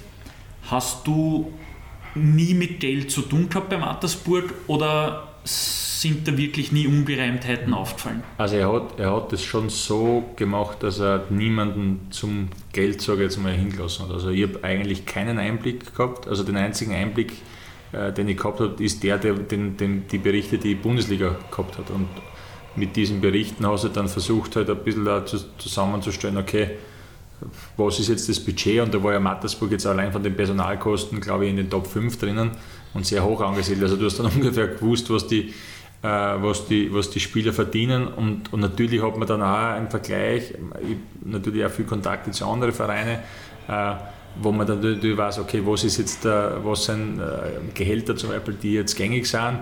Äh, und man braucht jetzt dann nur, wenn man das Budget hernimmt, vom Leistungsniveau waren wir halt in einem Bereich von, von Hartberg, Sankt Pölten. Nur die Personalkosten waren halt um einiges höher als bei diesen Vereinen. Und dann, du, das hat einen Grund, warum Bürger, Mörz und Namoski und Co. immer bei Mattersburg geblieben sind. Ja, aber also es ist ja relativ einfach, dann diese Zahlen zu lesen, weil es einfach auch öffentliche, transparente Zahlen sind. Und dann brauchst du nicht, okay, wenn Personalkosten das sind, was sind die Mitarbeiter, wie viele Spieler habe ich und dann ganz blöd formuliert, dividiere ich durch die Anzahl und dann weiß ich mal, was das Durchschnittsgehalt ist für alle Mitarbeiter und dann weiß ich schon, dass das relativ viel ist. Ähm, aber so von den Zahlen her hat, hat er eigentlich niemanden zugelassen. Also er hat, es hat auch, im Nachhinein bin ich eigentlich froh drüber. Ich war weder zeichnungsberechtigt noch sonst was. Also auch bei Verträgen war ich nicht zeichnungsberechtigt. Also das war jetzt für mich im Nachhinein sicher ein großer Vorteil, ähm, da nicht, nicht eingebunden zu sein. Aber auch in der Phase des Arbeitens war das natürlich auch eine Behinderung, weil du eigentlich keine Entscheidungen ohne Präsidenten treffen konntest. Aber Gehaltsverhandlungen hat dann praktisch nur der Präsident gemacht? Naja, die, ganzen, die, die, die Vorverhandlungen habe natürlich ich gemacht, aber im ja. Endeffekt muss er dann das Okay geben und das war halt dann ähm, ja, schwierig, aber es ist einfach ein, ein Thema, das halt dann sehr lange dauert, die Prozesse dauern einfach extrem lang ähm, und äh, ja, das hat es dann nicht so einfach gemacht. Ja. Robert Almer findet aber offensichtlich immer eine neue Aufgabe. Das heißt, Mattersburg war es vorbei und äh, im Sommer zwanzig neunzehn wurde es dann unter Teamchef Franco Foda Thormann Trainer des österreichischen Nationalteams und damit auch im Coaching-Staff für die kommende Europameisterschaft dabei. Und wenn wir nicht ganz falsch liegen, der Simon hat recherchiert, bist du dann ab Juni zwanzig einundzwanzig der erste Österreicher, der Spieler und als Trainer bei einer Europameisterschaft war. Ja, ist nicht so schwer, bei vielen Europameisterschaften war man noch nicht. Nein, er hat, er hat das hat man auch etliche Stunden investiert in diese Recherche. Ja. Abgesehen von deiner Rolle im ÖFB, welche Tipps und Tricks gibst du deinem Goalie-Team in der Vorbereitung auf dieses große Event mit? Ich glaube, dass das ganz schwierig ist und, und diese, dieses, dieses Event muss jeder auch für sich irgendwo wahrnehmen, also jetzt die Torhüter an sich. und, und äh, ja, auch verarbeiten. Und klar ist es, es ist ein sehr großes äh, Event und, und das war auch für, für uns in einer Phase, wo die Quali so gut war, wo die Stadien voll waren, äh, hast du schon gedacht, da, da geht jetzt nicht mehr wirklich was drüber, allein von der Stimmung und vom, vom Aufwand, der rundherum betrieben äh, wird. Aber bei einer Endrunde ist es dann nochmal eine ganz andere Hausnummer. Allein von der Organisation, wir haben in Frankreich die große Herausforderung mit diesen ganzen Anschlägen gehabt, wo wir dann wirklich abgeschottet waren, wo Militärpolizei dabei war, mit Sprengstoffhunden, also jetzt aber alles am Hotelgelände bei uns, also es dürfen keine Gäste kommen, wenn wir ein Paket geschickt kriegen von unserem Ausrüster, dann müssen wir das anmelden mit der Nummer, dass da nicht irgendein Sprengstoffpäckchen ist, also das war schon teilweise äh, extrem, aber da hat ja der Verband nicht einmal was dafür gehabt, sondern das waren einfach dann auch die Vorgaben äh, von, von den Behörden in Frankreich. Aber speziell dann auch die Spiele, das ist halt von der Stimmung, also ich glaube, wenn du einmal Spieler bei einer Endrunde bist mit einem vollen Stadion, also so eine Stimmung wirst du bei keinem anderen Spiel haben, also das war einfach unglaublich, wenn dann wirklich fünfzig Prozent im Stadion entweder für deine Nation sind oder fünfzig Prozent für die andere, das ist schon was Außergewöhnliches. Und, äh, ich kann da sagen, auch als Fan, ja, was Außergewöhnliches. Also es ist wirklich, wirklich extrem, wenn man die Länderspiele, wie, wenn man jetzt, oder wenn man jetzt äh, beim Verein Spiele anschaut, ist es so, du hast ja diesen harten, die, diese harte Fanszene, die halt Stimmung macht, und dann hast du halt deine vierzig Prozent oder fünfzig Prozent Supporters, die, das, die halt das Spiel anschauen, die halt dann klatschen, wenn es gut mhm. läuft, aber viel mehr ist es nicht. Und, und wenn du bei so einer Endrunde bist, sind halt wirklich hundert Prozent im Stadion Hardcore-Fans mhm. und die gehen halt einfach voll mit, und, und das macht schon extrem viel, und, und äh, ich glaube, das macht das Event dann auch so einzigartig. Du hast beim ÖFB äh, bis vor wenigen Monaten auch die Koordination der Torwarttrainerausbildung inne gehabt, warst zudem auch noch beim Projekt zwölf engagiert, also das ist das Elite-Nachwuchsprojekt des ÖFB. Diese beiden Ämter hast du im Herbst zwanzig zwanzig allerdings zurückgelegt. Warum? Mhm. Ähm, also es waren natürlich sehr viele, viele Aufgabengebiete, einerseits eben Torwarttrainer, Koordinator, wo ich halt äh, versucht habe, die ganzen Abläufe in den Nachwuchsteams zu organisieren, wie ein Lehrgang abläuft, äh, wie wir die Trainings dokumentieren, und da haben wir mit S A P einen eigenen Partner, Ähm, wo, wo, wo das alles eingetragen wird, habe versucht, einen Überblick über alle Nachwuchstorhüter zu haben, eben auch über diese äh, Software, wo dann die Videos von den Trainings der Nachwuchsteams und Torhüter eingespielt werden. Also auch das schon eine relativ große Aufgabe. Äh, dazu war noch die Betreuung äh, von diesem Projekt Torhütern, da haben wir äh, zu dem Zeitpunkt zwei gehabt, die dabei sind, was noch dazu kommt, äh, wenn Probleme anfallen, wenn wir Equipment brauchen. Also eigentlich Mädchen für, für alles in dem Bereich. Und äh, mir war es aber auch, oder das war auch ein, ein Thema, das ich bei Karriereende schon gehabt habe. Ich war immer so, ähm, oder habe immer den, Vers- oder den Wunsch gehabt, mich einmal selbstständig zu machen und, und mein eigenes Ding zu machen. Und äh, für mich war jetzt einfach auch jetzt im Winter die Entscheidung da zu sagen, ähm, ich habe jetzt in sehr vielen Bereichen Einblicke gehabt. Ich war Sportdirektor, ich war Torwarttrainer beim Bundesliga-Verein, jetzt auch im ÖFB für sehr viele Aufgabengebiete zuständig. Ähm, Und ich will einfach auch meinen, meinen eigenen Weg irgendwo auch gehen, und äh, habe da jetzt ein, ein Einvernehmen mit, mit dem ÖFB, dass ich jetzt nur noch für das A-Team auf Honorarbasis zuständig bin. Äh, da versuche, sofern es halt mit, mit dieser, mit einer, mit dieser ja, Zusammenarbeit möglich ist, ähm, dass ich den Teamchef oder das, das Trainerteam unterstütze, natürlich im, im, in Vorleistung oder in Vorarbeit zu den Lehrgängen, die genischen Torhüter analysiere, Videos für unsere Torhüter dann zusammenstelle, wo dann Standards, Freistöße und so weiter drinnen sind. Ähm, die Kommunikation natürlich mit den Torhütern, mit den Torwartern in den Vereinen weitermache. Äh, all dies, aber eben dann auch mein, mein eigenes Business und meine eigenen Ideen äh, oder auch Dinge, die mir zum Beispiel Spaß machen, dann auch äh, umsetzen kann. Spaß ist ein, ein sehr gutes Stichwort. Du warst ja vor nicht allzu lange Zeit, Februar zwanzig einundzwanzig, bei The Masked Singer dabei. Wie kommt man dort als ehemaliger Tormann hin?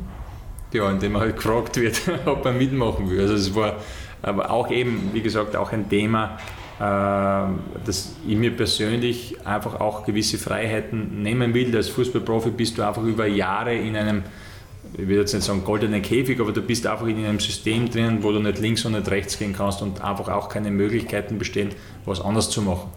Und mir war es einfach wichtig, auch diese, diese Möglichkeit zu haben, äh, auch einmal vielleicht was zu singen. Und ich bin auch jemand, der grundsätzlich äh, mich für sehr viele Dinge interessiert. Also ich bin auch jemand, der zum Beispiel bei mir im Keller unten äh, die Fliesen und, äh, und die Stiegen zum Beispiel auch selbst auf äh, die Fliesen lege und, und dann halt einmal handwerklich irgendwas mache. Wie bringst du das bei? YouTube? Ähm, ich habe das Glück gehabt, dass ich einen Vater habe, der mit mir sehr viel handwerklich gemacht hat, aber YouTube ist wirklich eine sehr gute Möglichkeit. Ähm, zum Beispiel bei Stiegen, man würde jetzt da nie mehr machen, würde ja keiner mehr empfehlen, weil die Stiegen hat, glaube ich, drei Wochen dauert, bis der fertig war, da wäre ein Fliesenleger wahrscheinlich in zwei Tagen fertig gewesen, aber es ist auch wieder ein, eine Ja, eine lehrreiche, eine lehrreiche Zeit gewesen, wo du einfach dann auch mit, mit Fliesen, mit Fliesenkleber, mit Fliesenschneiden beschäftigt bist und einfach einmal was abseits vom Sport machst, als, als Ablenkung. Und für mich war das jetzt auch mit, mit dem Masked Singer eben so eine Möglichkeit, einmal in einen ganz anderen Bereich reinzutauchen. Ich habe natürlich schon als Jugendlicher eine musikalische Ausbildung gehabt, ähm, aber jetzt zwanzig Jahre damit gar nichts. Gesangstechnisch oder Instrument? Beides, gesangstechnisch und Instrument. Gesangstechnisch habe ich jetzt nicht, hab jetzt nicht rausgehört. Schlecht war es aber nicht. Ne? Ähm, aber einfach diese Möglichkeit auch haben, einmal was zu machen, was, was einem gar nicht zugetraut wird. Das war schon, schon eine, eine unglaublich coole Erfahrung und war für mich jetzt, jetzt auch im Nachhinein die absolut richtige Entscheidung, weil, weil jede Minute, die ich dort auf der Bühne stehen habe, können genossen habe. Sucht man sich das Kostüm selber aus? Nein, aber es war auf alle Fälle extrem heiß. Und mit der Atmung, das hat auch nicht so ganz funktioniert, aber einfach auch dieser ganze Prozess. Vielleicht für unsere Zuhörer, ja. Du warst ein Wackeldackel. Ja. Und das hätte mich jetzt interessiert, ob man sich als Robert Almer einen Wackeldackel selber aussucht. Nein, das, also das eigentlich nicht. Aber, man, der Germknödel wäre jetzt, das wäre relativ einfach. Wenn du jetzt da, aufgehst, da, wäre jetzt weiter gesessen. ähm, ich glaube schon, dass sie natürlich, ähm, die, die, die Redaktion natürlich äh, auch Charaktere sucht, die dann irgendwo dann dazu passen, zu, zu, zu der Persönlichkeit. Und das hat ja eigentlich jetzt Wackeldackel, grundsätzlich jetzt Wackeldackel, okay, hat jetzt mit Sport jetzt nicht so viel zu tun, aber allein jetzt der Jogginganzug, die Goldketten, das passt genau zu Marco Arnautović, muss man so sagen. Und ich habe mir dann gedacht, naja, so die Bewegungen, die er so macht, das kenne ich eh und das passt halt eigentlich ganz gut dazu. Und, und von daher, ähm, glaube ich, hat das auch wie die Faust aufs Auge dann mhm. auch zusammenpasst. Auch wenn ich jetzt natürlich normalerweise nicht so bin, wie ich mich dann in dieser Rolle bewegt habe, aber es war für mich einfach extrem interessant, da andere Bereiche zu, zu sehen, die aber genauso professionell sind, die genauso Hygienekonzepte, so jetzt mit, mit Corona äh, im, im Sport ja normal ist, äh, umsetzen, die auch, auch super funktionieren und aber auch das Training, das Vocal Coaching auch auf einem extrem hohen Niveau ist, wo du einfach auch, ja, die Weiterentwicklung auch Tag für Tag sichtbar ist. Wer hat davon gewusst, dass du an der Show teilnimmst und vor allem, wie hast du mit deinen Kindern darüber gesprochen oder nicht gesprochen? Also gewusst hat es eigentlich nur die, die Frau äh, und mein Management und das war es eigentlich, also weder ja. meine Eltern, die Kinder nicht. Mit den Kindern ist es ein bisschen schwierig geworden, weil irgendwann habe ich üben auch müssen und wir haben halt dann gemeinsam gesungen äh, und haben halt dann die Lieder gesungen und, und meine Kinder kennen die Lieder eigentlich, also auch, auch die Texte auswendig. Und es war aber ganz witzig dann auch zu sehen, wenn, wie, die, also wie wir dann gemeinsam die Shows dann auch geschaut haben, äh, am Morgen danach, ähm, wie schnell meine Tochter eigentlich draufgekommen ist, dass ich das bin. Ne? Wir haben dann natürlich versucht, das noch irgendwie hinauszuzögern und zu sagen, naja, ich kann da ja nicht bei der Show dabei gewesen sein, ich war ja daheim und na, das gibt's nicht. Und wir haben ja dann immer irgendwelche Ausreden gefunden. Und irgendwann geht es halt dann nicht mehr und dann spätestens halt bei der Demaskierung hat sie dann gesagt, ich hab's immer gewusst. Bei der Demaskierung, wo warst du da zu dem Zeitpunkt? Ähm, ja, bei der, äh, bei, der, bei der Familie dann im, im Endeffekt am nächsten Tag in der Früh. Und also mit den Kindern, nachdem die Show ja immer von zwanzig bis dreiundzwanzig Uhr war, war es nicht möglich, mit den Kindern sie zu schauen. Und wir haben dann gemeinsam am nächsten Tag in der Früh Uh, uns, uns die Show angeschaut und das war, das war natürlich mit den, mit den Kids dann immer ein Highlight, das zu sehen. Wobei das mit den Kindern war einen Tag danach, bei der Ausstrahlung, selbst war im, im, im, im Trainerkurs und uh, ja, da haben sie mich dann eh ziemlich abgefeiert, dass ich dann als, als Wackeldackel maskiert auf der, auf, der, auf der Bühne gestanden bin. War auch, war auch lustig, aber natürlich Corona-bedingt ein bisschen schwierig dann zu feiern. Jetzt wissen wir, was die Trainer am Abend machen bei so einem Lehrgang. The Masked Singer schon. Äh, eigentlich nicht, das habe ich dann absichtlich eingeschalten, aber ich glaube, das ist normalerweise nicht schauen, aber äh, in dem Moment, glaube ich, war es dann die richtige Entscheidung. Habt ihr hinter den Kulissen bei The Masked Singer äh, gemeinsam Dance Moves geprobt oder habt ihr gar nicht gewusst, wer die anderen Kandidaten sind? Also wir haben gemeinsam eigentlich gar nichts gemacht. Ich habe hab die Kandidaten dann eigentlich, außer die natürlich dann davor ausgeschieden sind, ähm, äh, aber, aber Die, die im Finale war, keine Ahnung gehabt, wer es ist und wir haben uns dann eigentlich erst nach dem Finale das erste Mal dann alle dann wirklich face to face gesehen. Aber das war, ja, ist ja auch das Coole und das Interessante an der Show, dass du jetzt wirklich gar keine Ahnung hast, äh, wer hinter den anderen Masken ist, du hast keine Ahnung, was sie singen, also das ist schon... Aber wie viele Eingänge gibt es dort ins Studio oder wie haben sie das gemacht? Äh, es ist alles sehr gut organisiert und so organisiert, dass man sich sehr wenig und ganz selten über den Weg läuft. Und wenn, dann natürlich komplett maskiert. Das heißt, man, wirkt, man kriegt wirklich überhaupt nichts mit und, und weiß nicht, wer die anderen Masken sind. Aber das Raten beginnt natürlich ab dem ersten Tag und man überlegt, na, wer könnte das sein, aber es ist relativ schwierig, da dann auch dahinter zu kommen. Robert, du hast vor kurzem nicht nur bei The Masked Singer teilgenommen, sondern auch den Relaunch deiner Website publik gemacht. Dort kann man dich für Coachings, Mentorings und Gastvorträge buchen. Hast du für diese Themen Ausbildungen gemacht oder taugst du ganz einfach, Leute zu coachen und zu trainieren? Ähm, Ausbildungen, natürlich jetzt das Studium in, in Kombination Sport und, und Wirtschaft. Bin aber jetzt natürlich auch dabei, noch weitere Ausbildungen zu machen. Also ich würde gerne jetzt auch im Ernährungsbereich was machen, weil das auch ein Thema ist, das mich äh, extrem lange jetzt auch im, im Leistungssport äh, ja, ähm, begleitet hat. Aber auch jetzt zum Beispiel mit meinen Knieverletzungen auch ein Thema ist, ähm, was einen sehr großen Einfluss jetzt auch auf das Wohlbefinden hat. Also mein Knie ist grundsätzlich immer dick und immer geschwollen und man kann da schon auch durch Ernährung, äh, durch die richtige Ernährung äh, entgegenwirken.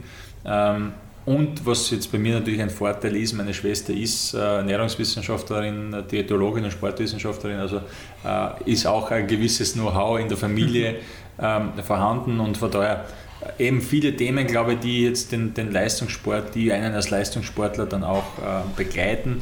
Und das sind einfach auch sehr viele Dinge, die, die ich äh, gerne weitergeben möchte, weil das einfach ähm, ja, Erfahrungen sind, die auf einem sehr hohen Niveau halt einfach auch stattfinden. Also wenn ich jetzt denke, bei der Nationalmannschaft haben wir einen Haubenkoch dabei, der nach Vorgaben eines äh, Ernährungswissenschaftlers dann auch die Ernährungspläne erstellt, kocht, mit wenig Zucker kocht, äh, ohne Gluten kocht. Ähm, und, und das ist einfach auch ein wichtiges Thema, äh, nicht nur jetzt für Leistungssportler, sondern generell für die Gesellschaft, der gesunde Ernährung. Siehst du in dieser Ernährungsberatung, im Coaching, im Mentoring äh, deine berufliche Zukunft? Ähm, ja, muss man schauen. Jetzt Corona ist jetzt nicht unbedingt, also die Corona-Phase ist nicht die, die, die beste Phase, um, um eine Firma zu gründen. Firma zu gründen. Ähm, aber natürlich habe ich jetzt den, den Vorteil, äh, durch meine Karriere schon einen gewissen Polster zu haben und, und da jetzt nicht den Druck zu haben, ich muss und das muss sofort funktionieren, sondern ich versuche das wirklich in, in aller Ruhe entwickeln zu lassen und äh, ja, äh, habe schon mit, mit Einzelnen, äh, in dem Fall jetzt mit, mit Torhütern gearbeitet, am Platz gearbeitet. Aber ich glaube, es gibt noch so viel mehr Dinge, die man, die man vermitteln kann, die man jungen Sportlern vermitteln kann, die man ihnen auf den Weg geben kann. Und speziell ich jetzt äh, hätte in meiner Karriere, vor allem jetzt als junger Spieler, gerne jemanden gehabt, der mir Inputs gibt, der mir, der mir Hilfestellungen gibt. Äh, und das ist, glaube ich, schon auch was, äh, man darf jetzt als Sportler nicht immer nur nehmen, sondern ich glaube, es ist ja irgendwann auch die Zeit, was, was zurückzugeben. Und da liegt es mir schon am Herzen, dann auch in den, in den Nachwuchs äh, ja, was zurückzugeben und ihnen einfach dann auch Möglichkeiten zu geben. Und das ist so, glaube ich, ein, ein, ein großer Teil, aber natürlich auch, äh, was Vorträge betrifft, was äh, ja, vielleicht auch Beratung für Firmen betrifft, was Leadership betrifft, was äh, einfach auch äh, in Leistungssport wichtig ist, in, ein, in einem Team wichtig ist, ähm, ja, trifft natürlich auch äh, im Wirtschaftsunternehmen zu. Perfekter Übergang, Vorträge, Keynotes für Unternehmen, Leadership, äh, lehren und, und zeigen. Auf deiner Website bietest du dieses Service eben auch an und da ist uns eine Leistung oder ein Satz besonders aufgefallen, nämlich du gibst nicht zwingend das Thema des Vortrags vor, sondern setzt dich auch gern mit dem jeweils anfragenden Unternehmen zusammen und entwickelst einen Plan. Hm. Wie sieht hier das Prozedere aus? Und was kannst du da einbringen? Also ich, ich habe die Erfahrung gemacht, ich war vor einem halben Jahr beim, beim äh, Business Meeting, wo auch ich gewisse Fragen gestellt bekommen habe und wo dann auch Themen aufgepoppt sind, mit die ich eigentlich gar nicht gerechnet hätte, aber die ich extrem spannend und interessant gefunden habe, jetzt einfach auch in Konstellation Leistungssport äh, oder jetzt auch als Einzelsportler äh, mit, mit Wirtschaft und wie man auf gewisse Dinge einfach auch einwirkt. Und, und deswegen will ich das auch gar nicht eingrenzen in irgendeinen Bereich, sondern am besten ist es immer, und der Spruch passt ja, glaube ich, auch gut, jetzt auch zum KaffeehausTALK, durchs Reden kommen die Leute zusammen.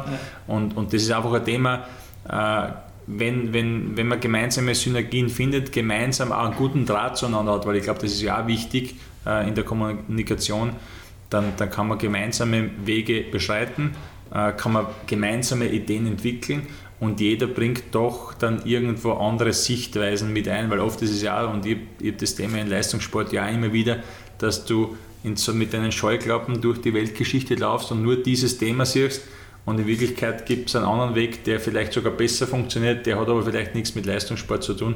Deswegen war für mich jetzt zum Beispiel auch dieses, dieses äh, Thema mit dem Masked Singer so interessant, weil es äh, auch andere Themen gibt, in denen man erfolgreich sein kann, in denen man Spaß haben kann, in denen man was weiterentwickeln kann und, und Menschen vielleicht dann auch was mitgeben kann. Ähm, und ich glaube, dass da einfach diese Kommunikation, dieser Austausch einmal die Grundvoraussetzung ist. Ich bin jetzt keiner, der sagt, ja, buch mich für einen Vortrag und dann erzähle ich da eine Stunde was und dann gehe ich wieder. Ich glaube, da ist schon diese persönliche Note ist, ist schon ein, ein, entscheidend, wenn man zusammenarbeitet. Aber gibt es Themen, die du ablehnen würdest? Gibt sicher, gibt sicher Themen, aber auch, auch wieder äh, politische Themen, glaube ich, ist jetzt als, als Sportler im Sportbereich sicher ein Thema, das was, was relativ schwer ist und wo man sich natürlich sehr leicht auch den Mund verbrennen kann. Für Athleten, wir haben es kurz angeschnitten, äh, bietest du ja auch individuelle Betreuung an. Mhm. Das ist eben diese Mentoring-Geschichte. Be- du begründest es damit, weil du hast selbst während deiner Karriere ähm, immer wieder auf Freunde auch zurückgreifen hast können, mhm. die dir dann äh, mit Rat und Tat zur Seite mhm. gestanden sind. Wer hat dich also in der Karriere unterstützt? Äh, es gibt nicht viele, muss man auch sagen. Ähm, es gibt, gibt ähm, einen Torwarttrainer zum Beispiel, der mich extrem forciert hat, und das war in meiner Zeit als B N Z-Torhüter mit, ich glaube, fünfzehn, sechzehn, siebzehn in, in dieser Zeit, äh, mit dem ich sogar dann danach, also in meiner Zeit, wo ich in Mattersburg schon Torhüter war, in der Bundesliga noch zusätzlich trainiert habe, äh, weil er eine sehr...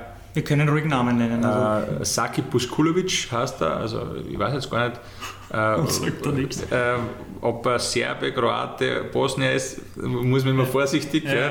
Äh, sein, aber ich, ich habe da extrem viel mitgenommen in der Zeit, extrem viel gelernt, sehr im Detail gearbeitet mit ihm, und viele Themen, die ich jetzt als Trainer jetzt auch international mitbekomme, sei es jetzt aus der Schweiz, aus Portugal, Spanien, hat er zu der Zeit versucht schon äh, umzusetzen, und, und ich habe eigentlich fast meine gesamte Karriere von diesem Input, den ich da bekommen habe, gelernt oder auch gelebt.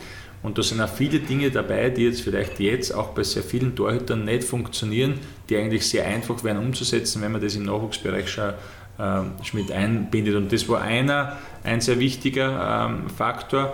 Und dann natürlich äh, habe ich Individualtrainer gehabt, vor allem jetzt am Ende meiner Karriere, die mich extrem jetzt auch im körperlichen Bereich äh, nochmal weiterentwickelt haben. Und das ist eigentlich schade, dass das erst am Ende meiner Karriere gekommen ist, weil man, natürlich war es eine andere Zeit und, und äh, äh, war damals noch nicht so, so gegeben, dass es Individualtrainer gibt. Ähm, aber durch dieses Training und durch diese Möglichkeit hast du nochmal eine ganz andere Chance, dich weiterzuentwickeln. Sprichst du aktiv junge Torleute an und, und bietest deine Hilfe an, oder kommen die zu dir? Also es ist eher wirklich, wenn, wenn jemand auf mich zukommt. Also ich bin jetzt nicht jemand, und da müsste die sonst wahrscheinlich eine Managementagentur aufmachen, dass ich jetzt aktiv ähm, die, die Spieler ähm, anschreibe oder, oder kontaktiere. Ich glaube, es ist wichtig, dass sie dann von sich aus äh, kommen und das auch wollen. Es hilft mir nichts, wenn, wenn, wenn jetzt einer mit mir sagt, oder einer sagt, ja du, jetzt machen wir mal eine Stunde Training, und der nicht zu hundert Prozent von der Sache überzeugt ist und nicht hundertprozentig dabei ist, dann, dann macht das auch keinen Sinn. Und ich habe zum Beispiel jetzt auch mit, mit einem Torhüter gearbeitet, wo ich dann auch gesagt habe, hey, nimm deinen Torwarttrainer mit, äh, dann machen wir wirklich eine Session, wo dein Torwarttrainer dabei ist, wo ich dabei bin, wo du dabei bist, wo einfach auch dann vielleicht ein bisschen Know-how an deinen Torwarttrainer weitergeben wird, mit dem du tagtäglich arbeitest. Mit mir wirst du jetzt nicht jeden Tag am Platz stehen, einfach um da auch vielleicht wieder neue Inputs zu geben und wieder nicht nur diese Scheuklappen mhm. drauf zu haben, sondern auch mal vielleicht open-minded zu sein und, und äh, sie dann so, so weiterentwickeln zu können. Apropos open-minded, Digitalisierung, was spielt die, eine, oder welche Rolle spielt Digitalisierung bei, beim Job im ÖFB, bei deinen privaten Angeboten? Ähm, verwendest du digitale Tools, um deine Athleten zu verbessern? Also ich glaube, dass es mittlerweile vor allem im Leistungssport ohne dem auch gar nicht mehr geht. Es ist mittlerweile, äh, speziell jetzt auch im Nationalteam, ein Thema, das fast alles, es wird jedes Training per Video aufzeichnet, es wird alles analysiert, also jetzt auch bei mir, wenn ich jetzt eine Analyse von einem Spiel mache, dann wir, werden beim Schuss, wird natürlich geschaut, kann er halten, kann er nicht, war er schwer, war er nicht schwer, aber es wird auch die Geschwindigkeit beziehungsweise die Zeit, die der Torhüter dann überhaupt zum Reagieren hat, herausgemessen. Es wird geschaut, okay, kann er den Schuss überhaupt halten? Also es ist dann schon sehr wissenschaftlich. Und das ist aber dann auch, wo du sehen kannst, wenn ein Schuss oder wenn du nur, keine Ahnung, jetzt null Komma fünf Sekunden Zeit hast, auf einen Schuss zu reagieren und du weißt, dass die Reaktionszeit bei null Komma sechzehn, da bist du aber schon sehr schnell bis null Komma einundzwanzig irgendwo liegt und du dann eigentlich null Komma drei Sekunden Zeit hast, am Ball zu halten und du weißt, du brauchst von der Mitte vom Tor auf die Seiten, sagen wir mal rund eine Sekunde, manche mhm. ist ein bisschen schneller, manche ein bisschen langsamer, dann weißt du dann zum Beispiel auch, dass ein Ball nicht haltbar ist. Und da ist es schon jetzt auch durch, durch die Digitalisierung, durch die Möglichkeiten, Daten vor allem auch zu erheben, die zu analysieren, ist es aus dem heutigen Fußball nicht mehr wegzudenken. Auch wenn man trotzdem sagen muss, Daten ist das eine, aber was am Platz passiert, ist, was, ist trotzdem was anderes, weil es Menschen sind, weil es ein soziales Gefüge ist, weil da auch Stress, Druck noch dazukommen und das sind Dinge, die du mit Daten nicht so einfach messen kannst. Deswegen muss man da auch trotzdem mit Daten immer ein bisschen vorsichtig sein. Wenn wir einen Deutschaufsatz in der Schule hernehmen, dann haben wir jetzt Einleitung und Hauptteil hinter uns. Mhm. Wir kommen jetzt zum Schlussteil und be- beschäftigen uns mit ein paar Fragen zu Tipps, Tricks und Trends. Mhm. Welche Entwicklung wird das Tormannspiel in den kommenden Jahren besonders prägen? Boah. Das ist eine gute Frage. Ich glaube, dass, dass, dass schon sehr viele Entwicklungsschritte passiert sind in den letzten Jahren. Also, jetzt, wenn ich mich jetzt hernehme, ich war mein Fuß jetzt nicht gerade gut, aber auch aufgrund dessen, weil wir halt im Nachwuchs das auch nicht trainiert haben. Also, bis ich achtzehn, neunzehn war, war hoch und weit nach vorne, aber nicht jetzt ein Spielaufbau. Also, das war jetzt einfach nicht die, die Vorgabe. Und das hat sich geändert, das wird sich sicher auch noch weiterentwickeln. Also, ich bin jetzt auch in der, in der in der UEFA-Lizenz in der Trainerausbildung, wo jetzt zum Beispiel diese hohe Torwartkette ein Thema ist, wo der, der Torwart eigentlich in einer, in einer Dreierkette den zentralen Innenverteidiger spielt im Spielaufbau. Also da gibt es schon viele Themen, die in diese Richtung gehen, aber ich glaube trotzdem, dass jetzt auch vom körperlichen Bereich dann irgendwann einmal ein Zenit erreicht ist und du wirst halt nicht mehr schneller, weiter, höher, wird halt nicht mehr gehen. Aber im, im taktischen Verständnis, im taktischen Verhalten könnte es noch ein paar kleine Veränderungen geben. Ich glaube aber, dass da nicht mehr viel passiert, außer die FIFA und die UEFA haben wieder irgendwelche Ideen und sie ändern die Regeln. Digitalisierung haben wir schon kurz angesprochen. Welchen digitalen Trend darf man im Profifußball in den nächsten Jahren nicht verpassen? Schwierig. Du, vielleicht laufen die dann alle irgendwann einmal mit, mit, mit Ohrhörer im Kopf äh, herum und, und kriegen vom Trainer genaue Anweisungen. Ähm, schwer zu sagen, es ist mittlerweile schon so, dass extrem viel passiert, äh, eben auch mit Daten sehr viel passiert, aber es ist trotzdem noch für mich ein Sport, der, der mit Menschen zu tun hat, wo Menschen Fehler machen, äh, wo Menschen individuelle Entscheidungen treffen und das macht ja eigentlich den Sport aus. Deswegen ähm, für mich die Digitalisierung ist, ist jetzt speziell, jetzt was den Leistungssport betrifft, sicher eine große Hilfestellung, auch in der, in der Analyse, in der Spielanalyse. Ähm, Aber ich glaube trotzdem, dass das Spiel im, im Vordergrund bleiben muss. Also das hoffe ich, das hoffe ich zumindest, weil das auch den, den Sport und den Fußball ausmacht. Die nächste Frage zielt jetzt nicht zwingend auf den Leistungssport ab, aber definitiv aufs Sportbusiness im Allgemeinen. Welche Tipps hast du für unsere Hörer parat, damit sie ihre beruflichen Träume im Sportbusiness verwirklichen können? Als, als Sportler hast du ja auch, du definierst für dich als Sportler immer Ziele, die du irgendwo erreichen willst. Du hast kurzfristige Ziele, du hast mittelfristige, langfristige Ziele, die du umsetzen musst. Ich glaube, dass man, ich glaub, dass man da einfach ähm, ja, sich selbst, und das ist egal, jetzt, ob das jetzt Sportbusiness ist, ob das ein anderes Business ist, sich einfach Ziele setzen muss, äh, die man, die man umsetzen will. Egal, ob das jetzt finanzielle Ziele, Ziele sind, ich will in zwei Monate diesen Umsatz haben, ich will in einem halben Jahr diesen Umsatz haben, in einem Jahr will ich dort stehen oder in fünf Jahren will ich da stehen.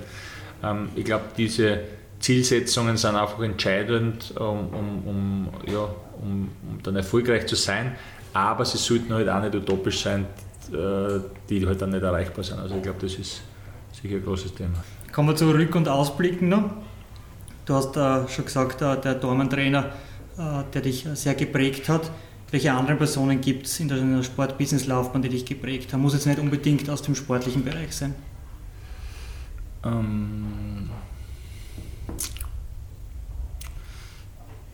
ja, sicher jetzt im, im Studium ähm, die, die Studienleiterin, äh, die Sabine Batter, die, die sicher da jetzt auch im wirtschaftlichen Bereich sehr viel Einfluss und sehr viel Inputs äh, ergeben hat äh, in der Weiterentwicklung. Wir haben auch auf der Uni sehr viele Vortragende gehabt, die selbst jetzt aus dem Business kommen, die selbst sehr große Unternehmen haben, die da super Inputs geben, um's, äh, jetzt vor allem was Business betrifft, weil es weil es ja auch ein Thema ist, mit dem du jetzt als Leistungssportler ja die ganze Karriere sehr wenig äh, zu tun gehabt hast.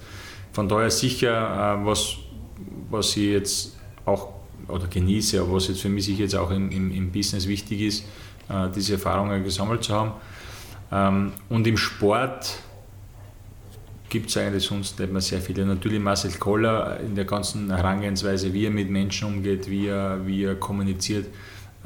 Das sind sicher Themen, die für mich auch in meinem Business dann auch so umsetzen will. Einfach auch dieser persönliche Kontakt, dieser persönliche, persönliche Austausch, diese, dieser soziale Zusammenhalt auch, das sind einfach Punkte, die mir ähm, extrem wichtig sind, die für mich jetzt im Business wichtig sind, aber natürlich auch im Privatleben sehr wichtig sind. Zum langfristigen Erfolg gehört immer auch das Wegstecken von Rückschlägen. Da gab es ja bei dir den ein oder anderen, Boah. zumindest verletzungstechnisch. Und dazu gehört auch das Lernen aus Fehlern. Welche Entscheidungen würdest du heute so nicht mehr treffen? Oder bist mit dir im Reinen? Also grundsätzlich bin ich schon im Reinen mit mir, aber es gibt, es gibt sicher jetzt auch in der Karriere im Nachhinein betrachtet sicher Situationen, die man vielleicht ein bisschen anders oder Entscheidungen, Vereinsentscheidungen, die man vielleicht äh, anders trifft. Jetzt auch was die Verletzungen betrifft, ich bin jetzt viel, schlau, viel schlauer, ist jetzt vielleicht übertrieben, aber du hast einfach über, über den Lauf deiner Karriere mehr Know-how angehäuft, dass jetzt wahrscheinlich gewisse Verletzungen gar nicht mehr entstehen würden. Äh, und das wäre jetzt für meine Karriere sicher nicht so schlecht gewesen. Ähm, äh, von daher, ja. Vereinsentscheidungen, zu welchem Verein würdest du heute nicht mehr gehen? Ähm, Cottbus. Also das, das war jetzt sicher eine Entscheidung, die zu dem Zeitpunkt, äh, oder die jetzt sicher nicht die, die, die richtige war. Man weiß es ja nie, ja, und, und das ist ja auch schwer, aber man weiß auch nicht, wie das, der Schritt gewesen wäre, wenn ich jetzt davon Sturm nicht so ausgegangen wäre, mhm. zum Beispiel. Du weißt nicht, wie, wie hätte sich das bei Sturm entwickelt, wäre ich dann Nummer eins, früher schon Nummer eins geworden oder später. Andererseits könnte ich jetzt auch sagen, wenn ich nicht nach Wien gegangen wäre, hätte ich meine Frau nicht kennengelernt. Also stimmt, hat auch ja. natürlich wieder was Positives. Also es gibt immer für und wieder, aber ich bin jetzt nicht jemand, der dann irgendwie dann zurückschaut und, und zu weinen beginnt. Das Einzige vielleicht jetzt mit meiner Verletzung am Ende, es wäre natürlich noch schön gewesen, ein paar Jahre Jahr mehr am Fußballplatz stehen zu können. Aber auch so, ich glaube, den Weg, den ich, den ich bis jetzt, jetzt nach der Karriere eingeschlagen habe, war jetzt auch nicht so schlecht und habe auch da wieder sehr viele Erfahrungen sammeln dürfen. Und ja, ich hoffe, dass es auch, auch nach der Karriere im Fußball trotzdem so weitergeht. Und auf welche Entscheidung bist du besonders stolz? Das sind aber sehr spannende Fragen. ähm, es wird noch besser. Naja, es wird noch besser.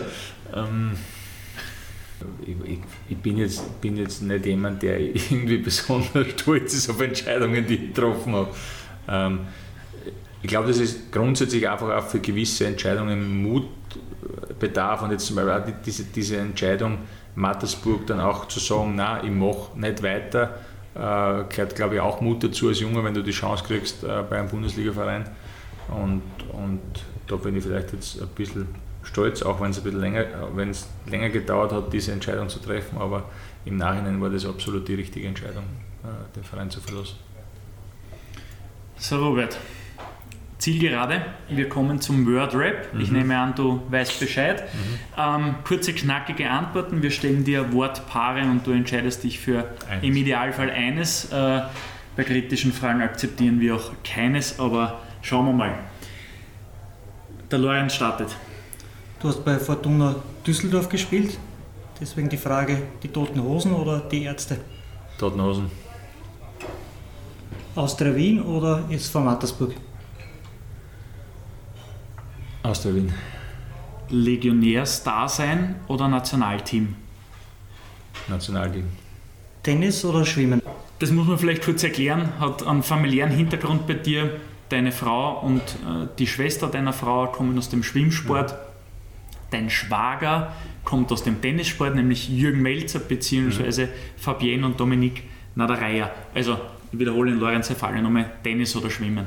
Tennis, aufgrund dessen, ich war selbst früher begeisterter Tennisspieler, war gar nicht mehr so schlecht, war, glaube ich, auch ein, ein kleines Talent zumindest. Ein Netzwunder. Ja, äh, aber Schwimmen ist so gar nicht meins, es ist eher so wie ein Star, der untergeht. Also, dabei ist eigentlich eine gute Länge, ja, vom Arm her.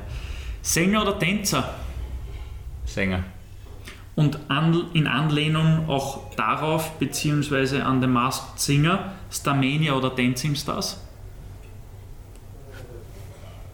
Weder noch. Champions League mit einem Club oder Euro-K O-Phase mit dem Nationalteam?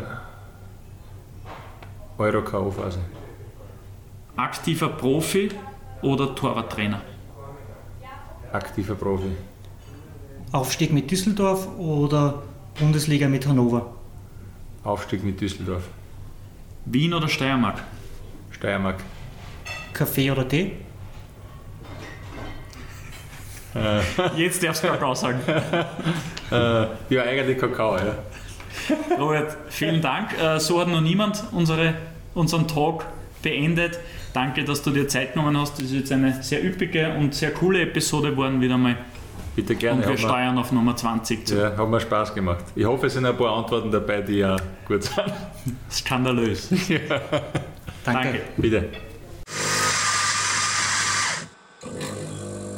KaffeehausTALK, der Sportbusiness-Podcast für Deutschland, Österreich und die Schweiz. Von und mit Lorenz Kirchschlager und Simon-Peter Charamza.